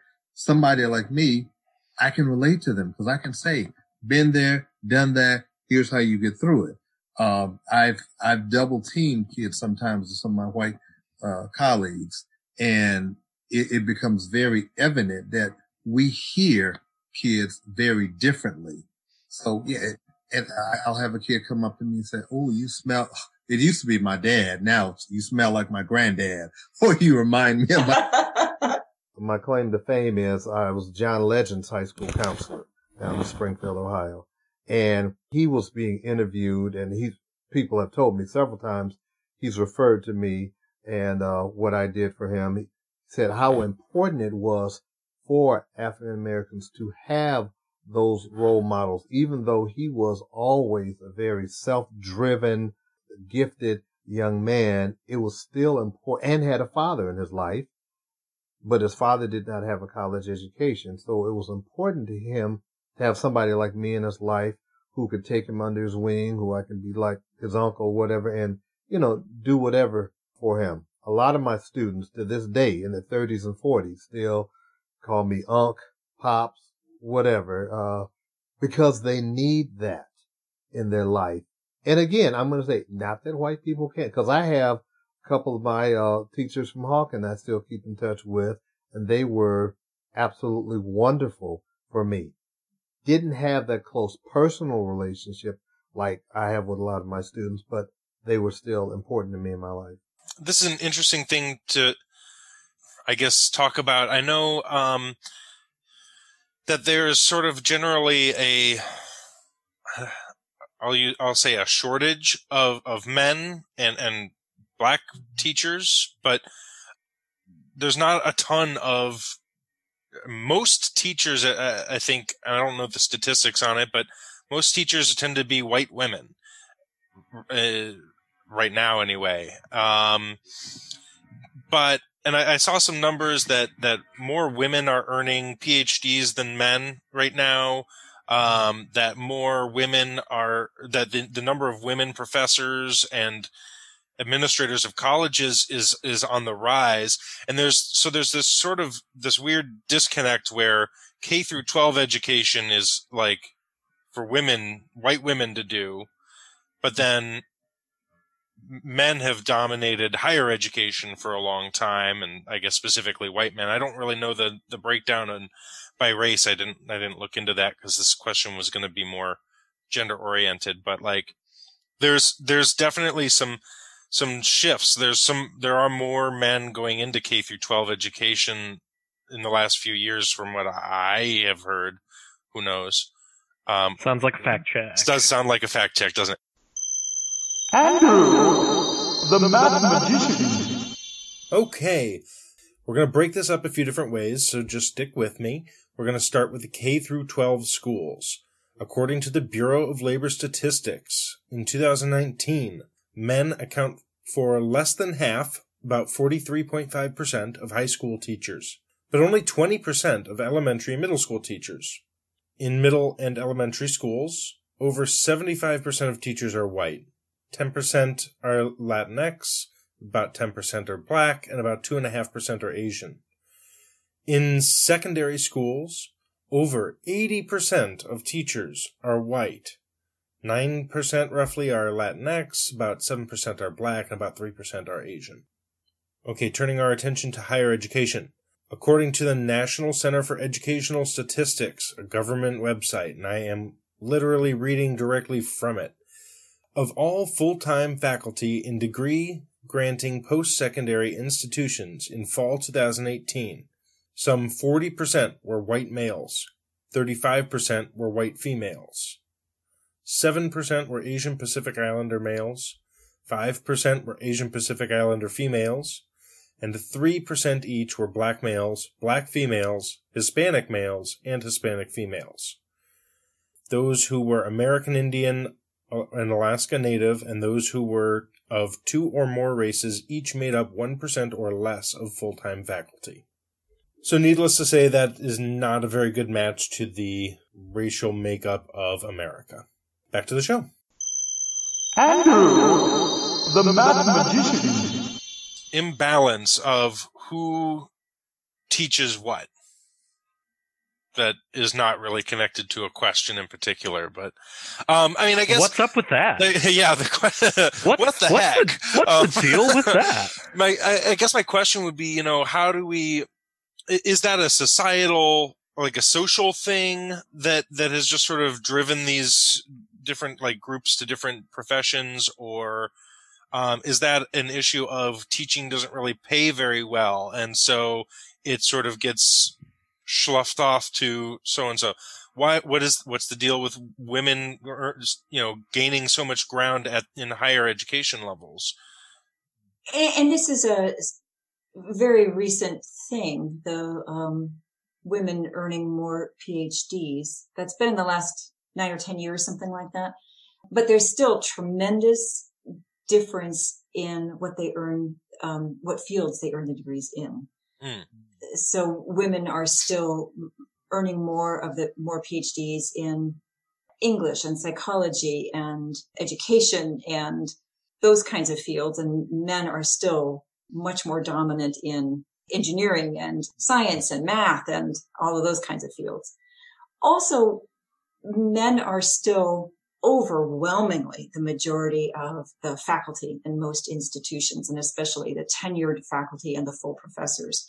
Um, at my institution, when I left, which is the University of California at Riverside, women were about a third of, I think maybe maybe it was a third of full professors. I'm not sure.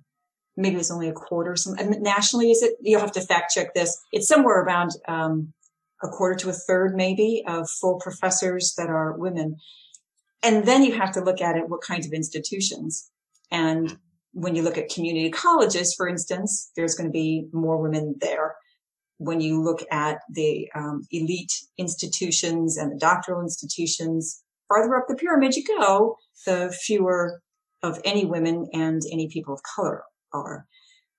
Um, and what's also happening is that it's interesting that if women are starting to become the majority of PhD earners, this is happening at a time when the professoriate is in crisis because, you know, now, um, some, you have to fact check this too, but some enormous proportion of classes are taught not by uh, tenure track faculty at all, but by adjuncts.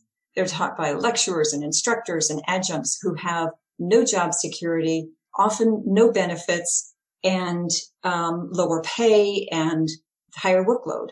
And if you look at just about any institution, the adjuncts are the bottom of the totem pole, and you're going to find more women there. Then when you get to the, the junior faculty, the you know, what I mean, the, the pyramid just keeps going. Was, the pyramid keeps going up. You're going to find fewer women the farther up the ladder you go. Then the tenured professors, the full professors, and then you start looking at administrators. So, So I remember reading in your book that there was this shift around the turn of the century, around the in the late 1700s, early 1800s, that there was sort of a national push, obviously a much smaller nation, but a national push to have more women teach. And one of the big reasons for that was because men weren't really interested in teaching because the pay wasn't good enough. So what they decided to do was bring women in to teach and pay them 40% of the salary that was already not good enough for men to work. And, you know, just sort of, all right, fine. If we're going to let women do this, let's make sure that it's terrible and awful for them. Yeah, I, I was going to say the pay, I, pay and opportunity has a lot to do with, I know, what, in terms of African American teachers, because a lot of times the education profession was one of the few professions that we could get into. But now that the ceiling, black glass ceiling has been broken, we can be doctors and lawyers and engineers who that pay a lot more money. And presidents. Oh yeah. How could I forget? So I'm fixated on uh, the the STEM issue that you brought up, Margaret. So science, technology, engineering, and math. That women are, I guess, by choice, uh, not going into those fields as often at the same rates. They're earning more PhDs now than men, but they're not going into those STEM fields. Do you think that there needs to be a push that we need to encourage young women to start going into STEM fields? Is there is there intervention that needs to be done to to get kids interested in in these subjects? Yeah, and I think within STEM there are differences too. I think women are dominant in biology, but not in uh, chemistry and physics, for instance. Hmm. Uh, So I think there's differences within the STEM fields also.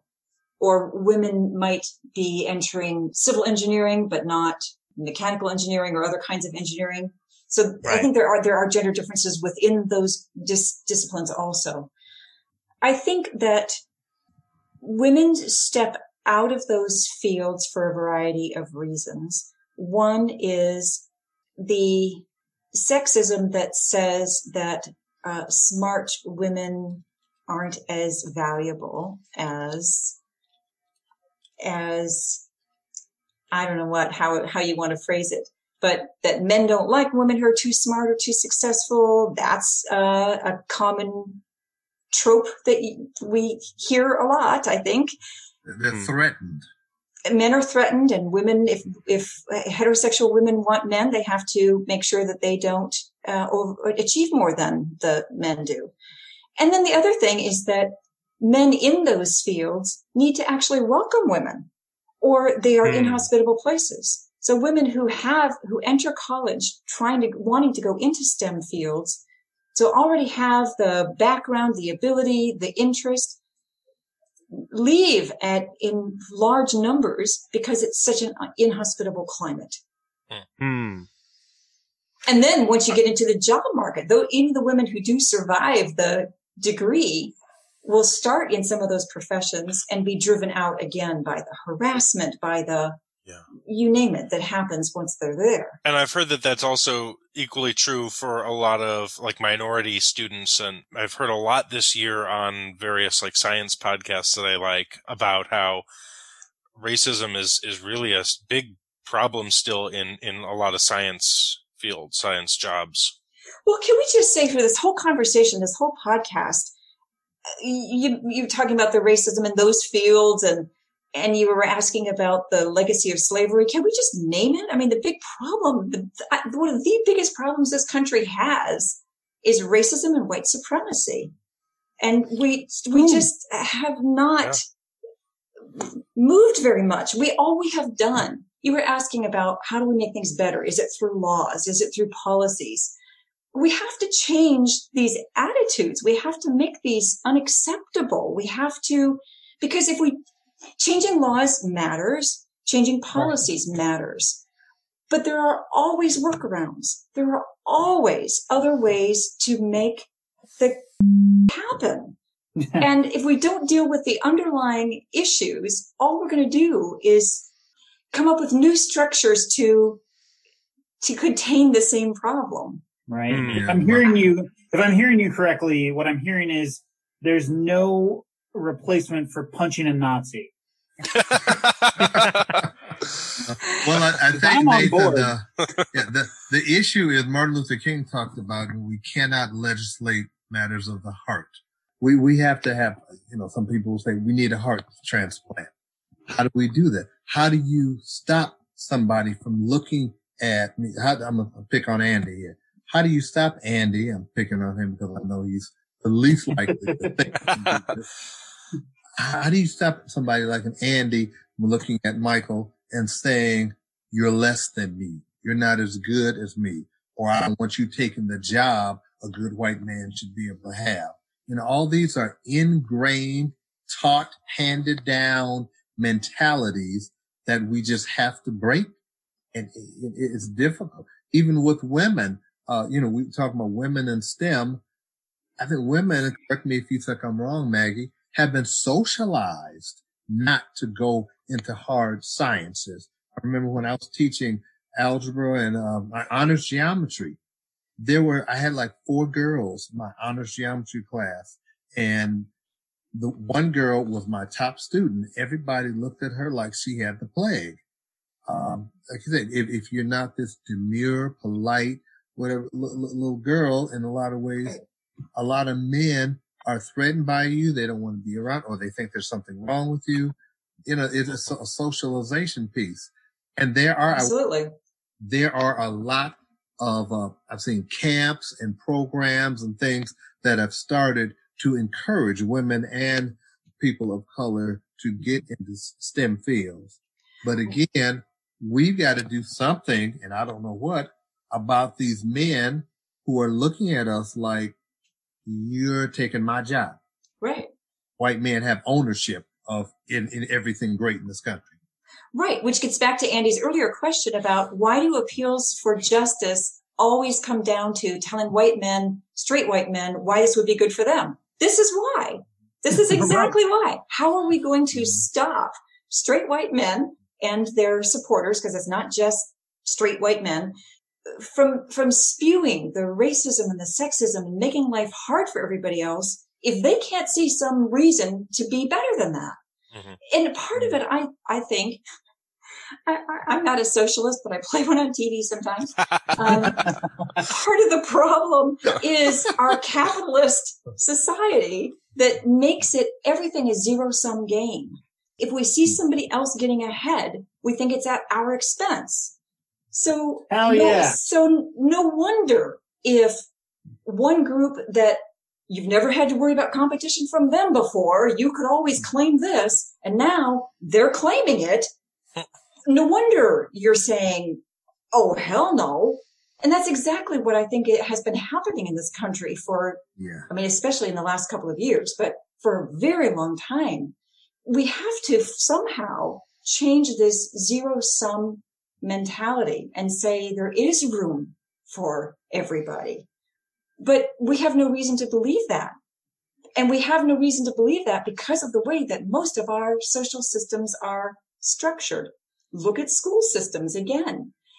If we equalize funding, that has the net effect of taking funding away from the wealthier schools. Somebody does lose. How can we restructure things so that everybody gains? Until that happens, I don't see us not having scapegoats, whether the scapegoats are people of color or women or queers or any other group that you want to name. there's that there's that quote that I love. Um, when you're accustomed to privilege, equality feels like oppression, Mhm. Hmm. Hmm. Hmm. and that like I feel like that is exactly what we're getting at here. One of the things that made me fall in love with Michael when we had our uh, Black Lives Matter protest Aw. was he said something to the, the uh, and I've said this myself in the past. One of the best things you can do for racism, uh, racists is let them die. Um, and I think there's that. a lot of yeah, there's there's a lot of old racists out there that are gonna die. But I think uh, sort of like Maggie uh, uh, alluded to is we've seen over the last four years racism has been normalized again. Yeah, well, where do young people learn it? yeah, no, their racist grandparents need to die, but uh, that's it's clearly not going to take care of like the people that stormed the Capitol, for example. And there's there's a whole other problem. It's a bigger problem than I think, at least I realized was out there. I have to tell you these two really, really quick stories. When I was in college, back in the dark ages, one, th- I'm, I'm escorting this girl to her door. My job was an escort in college. I mean, not A male escort? yeah. Yeah, I was a male escort. and I was walking this young lady from the library back to her dorm, and she keeps, you know, checking out my rear end. I'm thinking, you know, maybe she wants to play in the mud, something. I don't know. and she, uh, finally she asked me, I have to ask you this. Uh, do you really have a tail? Like, excuse me? She thought I had a tail. Her grandfather taught her that black men the reason our butts are big and rounded is because we had tails and curled up inside night. She really No. believed this. Is very much believe not the direction I thought you were going with that. But I mean, how, Wow. how do you, I mean, when you oh have Oh people God. that have this kind of mentality, who look at you like a totally different kind of being, you're not even Right. I, I was the only black math major at Wittenberg my freshman year, and people were looking at me like, how are you in here? How black people can't do math? Black people aren't smart enough to do math. They were, were would actually say this to me. And because they were in such disbelief that I was sitting there in their Calc 3 class or their differential equations class. I mean, they, they just couldn't believe it. Oh my goodness. That still You have happens. I mean, people- in the last couple of years at my institution, I had Wow. um, undergraduates, uh, young Latina women who were who started out in um, sciences undergrad, and the people in the classrooms, colleagues, their peers, but also the professors. What are you doing here? This is not for Wow. Latinas. It's Mm, so mm, it is mm. still happening, and it's Unbelievable. Well, right. in our in our text chain, or I think maybe it was on Facebook, but Nathan's sister Lexi mentioned uh, that when she was in school, and this couldn't have been more than what twenty years ago, Yeah, about that. so, uh, that her teachers in, taught her in the classroom as part of the instruction that in order to be president, you have to be 35 year old white male. Like that's part of the requirement. They, As a, the as a teacher joke, taught that. No, as a, as a Wow. no, as a, as a, this is how it works. This is factual. Yeah. I mean, Well, it's, We're- there were there were a lot of white people where we went to school and Yeah. it was not the most progressive area. So you know, and uh, uh, whatever. I guess you know it. It all just sort of speaks to that. This stuff is not t- uh, 200 years old. This is No. not in the past. This is all very much right now. I, I think a lot of people like a, a lot of white people don't want to talk about it because it's inherently uncomfortable. And Mhm. the best case scenario is that you lose some of your white privilege so that we can equalize things. You know, it's it's easier for people to like stick their fingers in their ears and not think about these things. Um but we we like to think that we're further along than we are. And I can't like we we just aren't. We like we we have actual audio recordings of slaves. Like people who were who were enslaved. We we can listen to their stories. Mhm. It wasn't that long ago. right. But in the interest of time, we do want to press forward with the podcast. forward. Well, and also with fighting racism. But you know, Right. Uh, this is this is for Michael. Uh, access to higher education for Black students carries with it additional hurdles such as predatory college loans and standardized testing. You worked for years as a high school guidance counselor. What insights can you share about the challenges young Black students face when applying for colleges? Well, uh, obviously the first thing is money. I mean, not all of us are poor, but, uh, like I said before, one third of African American children are poor. Uh, so it, it's a difficult situation. And, you know, as a counselor, I have to make parents understand that, uh, you know, th- there is financial aid out here. There's a possibility. You, have to just make them believe it can't, can happen. Then, uh, oh my gosh, the paperwork that it takes. We, you would not believe how many people don't want to uh, fill out the FAFSA. I ain't telling them white people my information because there's so much distrust and I understand where the distrust comes from, but there is so much. I have actually had to call and beg parents, go over to people's houses, say, please, you've got to give your child this opportunity. Because if you don't fill out this form, they are not eligible for anything. So, so the distrust is a biggie. Finding the right college. That's hard because for a lot of African Americans, they are still today their first generation college students. So they don't have this legacy of family having gone to this school or that school. You know, the people they have to ask about school is their teachers and counselors and principals because they don't have a lot of people in their family who have attended college. So then again, it becomes a trust issue. Oh my gosh. I actually fell out with one of my colleagues at one point. This is not at Cleveland Heights because white man, football coach who recommended this young man to Miami University. Now this young man had a 2.1 GPA, which, you know, it's not horrible, but it's not Miami. He came from the projects in Springfield and he was just in no way, shape or form socially or academically ready for Miami. And I, I told the counselor this, but he was pushing him. He talked to the family. He got his hopes up and they accepted him, of course, because of his, athletic prowess. And he went there and of course they used him for a season, maybe two. And then he ended up back at the local community college. So I'm like, th- this is a shame. This man should be horsewhipped because he did not have this young man's best interest in mind. He allowed Miami to use him for his athletic prowess. So there are a lot of trust issues there. I, I understand that on, on one hand, it's a valuable way for for students who wouldn't be able to access higher education to be able to get there through a- athletics, but there's a really strong perform for me or we'll cut you loose racism in there to me that uh, that you kind of just alluded to that like yeah all right we'll let you get a side edu- uh, an education as a side hustle but your your job is to entertain us on the on the football field or the basketball court or whatever and ugh, but- it just is but that but that exists everywhere in school. But my issue is it didn't have to be in Miami.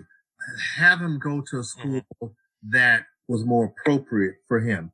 That first of all, go to a school where you could have gotten into if not for the athletic abilities. Mhm. Right. You know, so fi- having kids be advised correctly. I mean, it was because of that incident when I got to Heights. I'll never forget my first year there. Miami came in. They were looking for this young man, looking at this young man. He couldn't even pass at the time the proficiency test. He, wa- I mean, he was, you know, we've worked hard. He ended up not even graduating. I knew just high school was a struggle for him.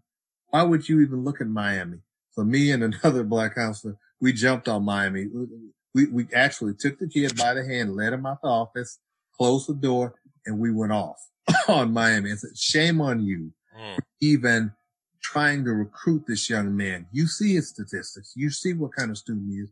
You know he would not make it through Miami University, but you're just trying to use him. So, you know, you, you got a lot of that going. Advising kids in terms of settings. Like when I was going, looking at schools, I couldn't just go anywhere. I'm, I'm, I'm, I'm a very traditional black man. I knew when I go, go to school, I would need some place where I could find hair grease, a barber. Uh, when my mama came down, she could go, go get some greens, whatever, cook them for me. Uh, I wanted a place with a black church, uh, with a black community around it. So that, and I wanted to stay in Ohio. So that ixnayed most of the colleges there.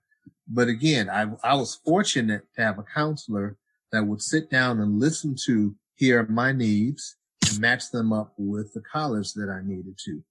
So, so the question is, you know, what, what are the challenges? Again, finding somebody you can trust, the financing, making sure you're not going to be used if there's an athletic issue there. Mm-hmm. Right? Mhm. We've been talking a lot about this, and there's a lot to talk about, but uh, we do need to wrap up. I have one last question for you guys, which is who's maybe the most important or influential or, or just generally interesting educational advocates to you? There is, of course, uh, Jawanza Kunjufu, who's one of our black intelligentsia. He wrote books like uh, To Be Popular or Smart, the Black Peer Group, that talks about us having to choose between going along with the crowd and, uh, or being the student that we can be and not, and being rejected by the crowd. Uh, I also wrote the, uh, conspiracy to, uh, destroy black boys. Uh, Maulana Karenga, who's a professor, used to be at least a professor at USC. Um, Carter G. Woodson, he's obviously historical. Him, W.E.B. Du Bois, they were phenomenal in the books they wrote that are still timely today. Oh, one more. One. Ron Ferguson. Oh, that's a this is a bad brother. Ron Fer- Ferguson is like the, the the nation's expert on the achievement gap. He actually did a study back in I think the late 1990s about uh, the achievement gap, and he used Shaker Heights. And when the information came out in the Shaker community, they had a fit because you know they weren't all Didn't come out looking as clean as they thought they would. be. Exactly. Exactly. One of my heroes is Anna Julia Cooper, who was a, an African American woman. She was born into slavery at the at the tail end of the Civil War. She had that legacy, but she hadn't lived it for very long. I mean, in her early youth. And she went to a normal school, which was the term for a teacher training institute. And she she got married and then she was widowed within just a couple of years. And then she ended up getting to go to Oberlin College. This was in the 1870s, maybe by now. And uh, she graduated from Oberlin with a bachelor's degree and she got a job teaching in Washington, D.C. at the M Street School, which was the school for the term then colored youth and she worked her way up to becoming the principal there. She taught math and Latin, I think. I could be wrong about what she taught. And she was principal of the M Street School in the early 20th century during a time when Booker T. Washington's views of education held sway. And that meant a push for vocational education and not college prep. And she said, vocational education is fine, but we are not giving up college prep because we are not going to tell all this whole group of students that college is not an option for them.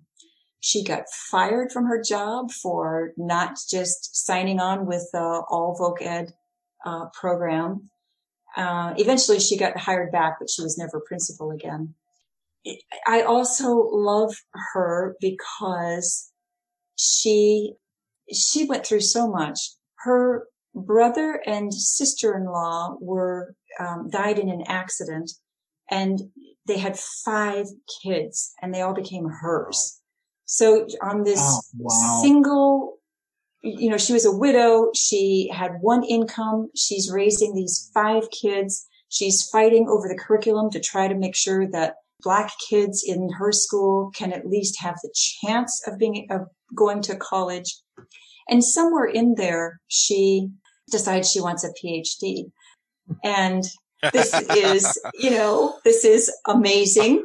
She has to there there might be one or two places in the US that would accept an African American woman into a PhD program but they all had residency requirements and she couldn't leave her job and her job wouldn't give her um, permission for leave of absence long enough and so she ends up going to school at the pardon my terrible pronunciation at the Sorbonne. She has to learn French well enough that she can write her whole dissertation in French. Oh my Wow. lord! Wow. Wow. And she earns her um, her PhD at the age of like 61 or 62 or something like this. After she has been raising all these kids and doing all this Mm. work. And when she retired eventually from teaching at the M Street School, she then helped found a college for working adults who needed adult education, not a not a four year college program. Um, so she founded this institute that was mostly for poor African Americans in Washington D.C. and she was uh, involved with that for years. She was 104 when she died. Can you imagine everything that she Oh had God. lived through? I've taken a pilgrimage to see her house in D.C. Oh Um, wow. yeah. And okay, I know that I've used up my time, but I'm going to give you a quote. This is her later describing her desire for education before she got to Oberlin. She said, I constantly felt a thumping from within, unanswered by any beckoning from without, meaning there was no Hmm. place that was welcoming her. And she said, the chance of the seedling is all I ask, the chance for growth and self-development. Mm. Mm. Wow. Anna Julia Cooper. That's beautiful. Isn't it? I just she has she published a book of essays called A Voice from the South in the 1890s, where she takes on white feminist racism, but she also takes on black sexism. She takes on everybody. That's She's awesome. yeah Definitely awesome. Yeah, thanks for sharing. That's awesome. yeah. Nathan, would you say that that was pretty a pretty precious story? You're, you're Uh, terrible at transitions, but yeah, sure. Yes. Um, Before I- before you guys make that transition, yes. I want to share with you one quote, one little quote. My it's the only one you get. Okay, I had it. I, I have this uh, on my door in my office. Nelson Mandela. Education is the most powerful weapon you can use to change the world. Awesome. that is an awesome quote because it works both ways, doesn't it? You can use you can use it as a weapon to improve the world or to hold the world back. Yeah, true. Yay, positivity. I'm I'm trying. Um, I'm trying. so uh, Uh, I can go first. Precious moments. I actually have two super short, precious moments, and they're both about Myanmar, which is definitely a huge bummer right now because Yeah. they had a, a military takeover of their government. But I'm going to put two different videos in the doobly doo. Uh, the first video is of a PE teacher. Uh, she does dancing, uh, online dancing with her students, and she's made it a, a regular thing. But the thing is, in her video that she did uh, on the day that the government was taken over, she's uh, sets up where she always does in front of this road, and she's doing this, this cool dance and everything. And in the background of her video, you see the military cars going to take over the government. She just happened to get the overthrow of the government in the background of her cool dance video. That's Which is fantastic. I like Sarah and I were talking about the other day, like, when was the last time you saw a news story that didn't have video associated with it? It just doesn't happen anymore. like when I was a kid, sometimes when you watch the news, they would have to like describe a thing that happened and then like show you like a picture of it afterwards. But now, like virtually everything, because we all carry cameras Yeah. in our pocket, you see everything now. The other video, also from Myanmar, is uh, there are protests everywhere there, and uh, the military has been trying to crack down, and the police have been trying to crack down. But the video I'm going to share is protesters being attacked by a fire hose by police, and uh, these police on the line deciding that they've given up, and they go and they join the protesters and they use their riot shields to protect the protesters from the from the hose, and it's amazing. Yeah. If only we had a few of those here. yeah, oh man, it'd be nice. I'm just gonna. I just have one really. I mean, I have. There's uh, so many things that I'm just gonna mention. You should all go, listeners, go check out Trump's resignation letter to the Screen Actors Guild. That's that's a riot to read through. What I want to bring up for my precious moment, and I'm going to share it so all of you can hear this, is a song written about Janet Yellen, the new uh, Secretary of the Treasury, the first woman Secretary of Treasury. She was also the first woman chair, uh, Fed chair. Um, an artist called Dessa wrote a song called "Who's Yelling Now." Who's yelling now? Who's yelling? Who's yelling now? Doves on the left, hawks on the right, crosstalk in the flock trying to fight mid-flight. But here comes Yellen with that inside voice. Never mind the mild manner policies make noise. She's five foot nothing, but hand to God, she. Anyway, that's just a couple seconds of it, but I don't want to Love spend all day right now listening to it. But oh man, it's called "Who's Yelling Now" by Dessa, and it is a fantastic little song about one of my heroes. She's amazing and has been for a long time, but this song cracked me up. So Well, so this is uh, probably not appropriate for precious precious moments, um, but it gave me a little bit of a chuckle. So there's a YouTube prank. This one's probably too dark. I should just switch to a different one. I can deal with dark.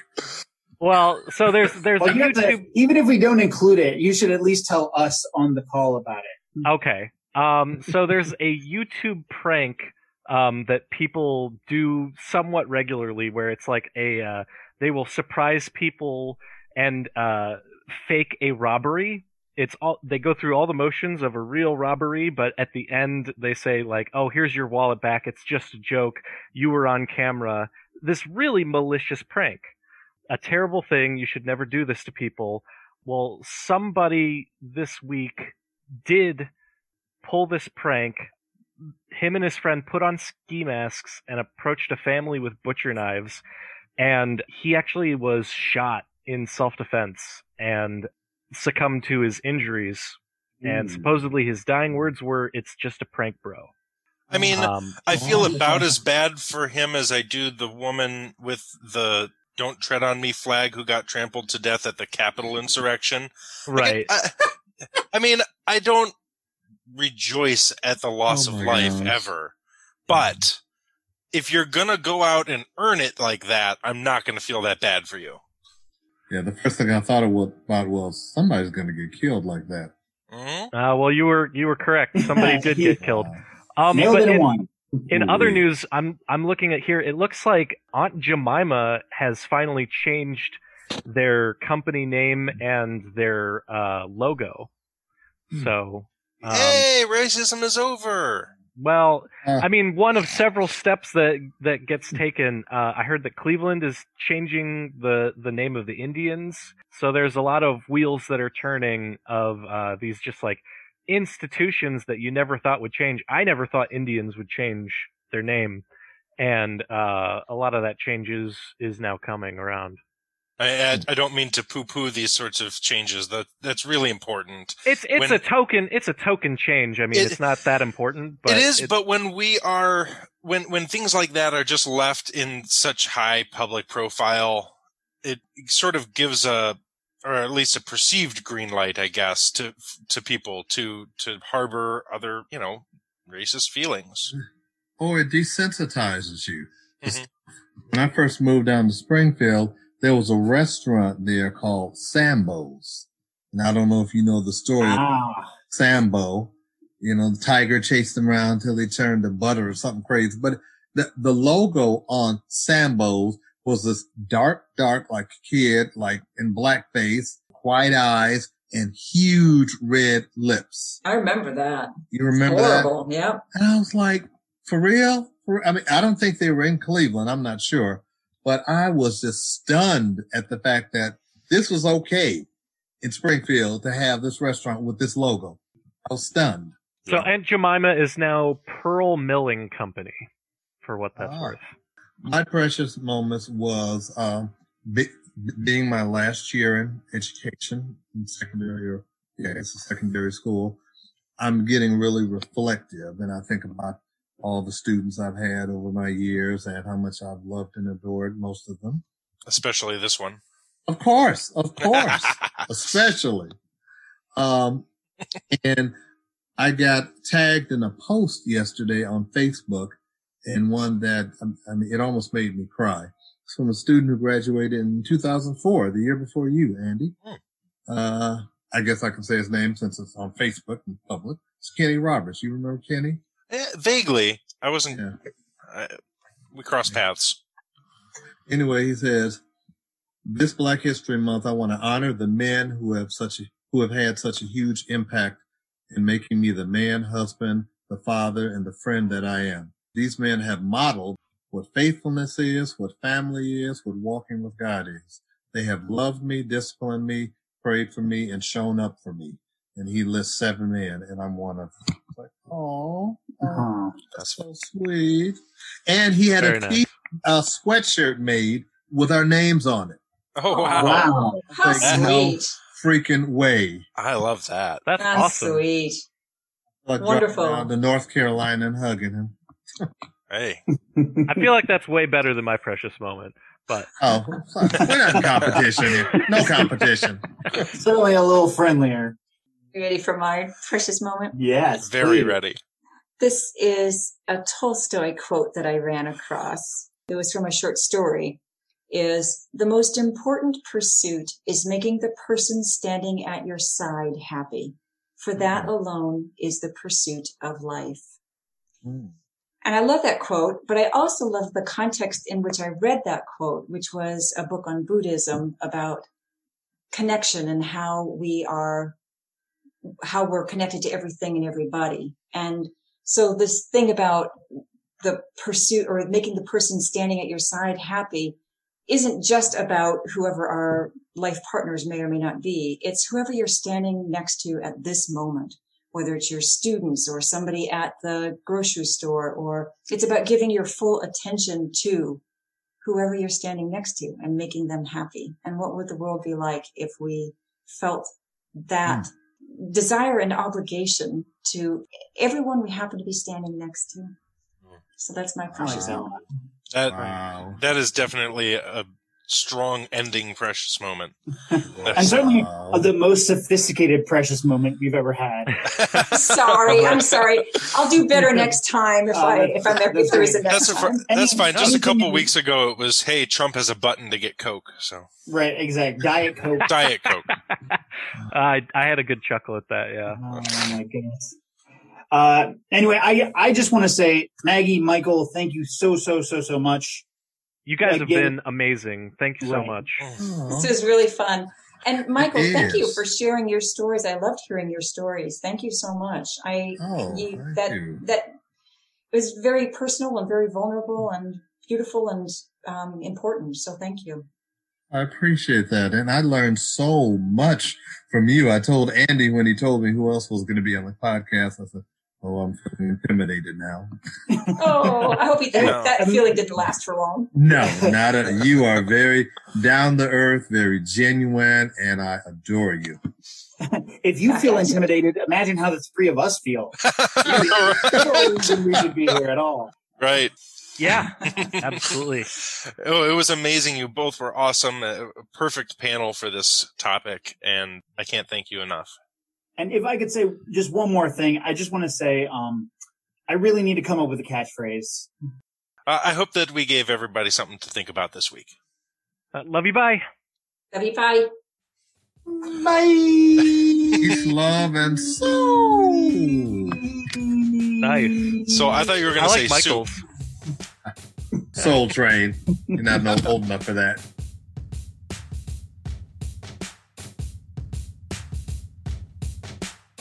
Hey guys, did you know we're on Twitter, Facebook, and Instagram? Come check us out.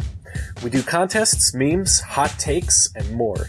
We're also on Patreon, but the best thing you can do to support the show is please tell your friends, link our episodes on social media, and come say hi. I run the Twitter and I'm so lonely. Links in the doobly doo. Love you, bye.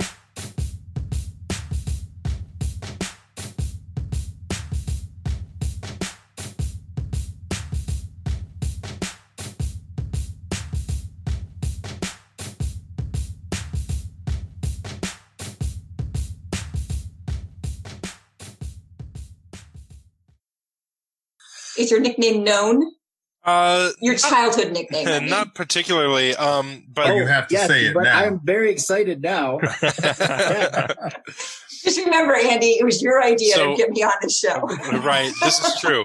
Um, and to go ahead and just catch the listeners up here, Margaret Nash is my aunt There's there's no reason we should be able to have somebody on of of her her caliber. stature or Michael's stature for that matter without like them like owing you a favor or like nepotism, right?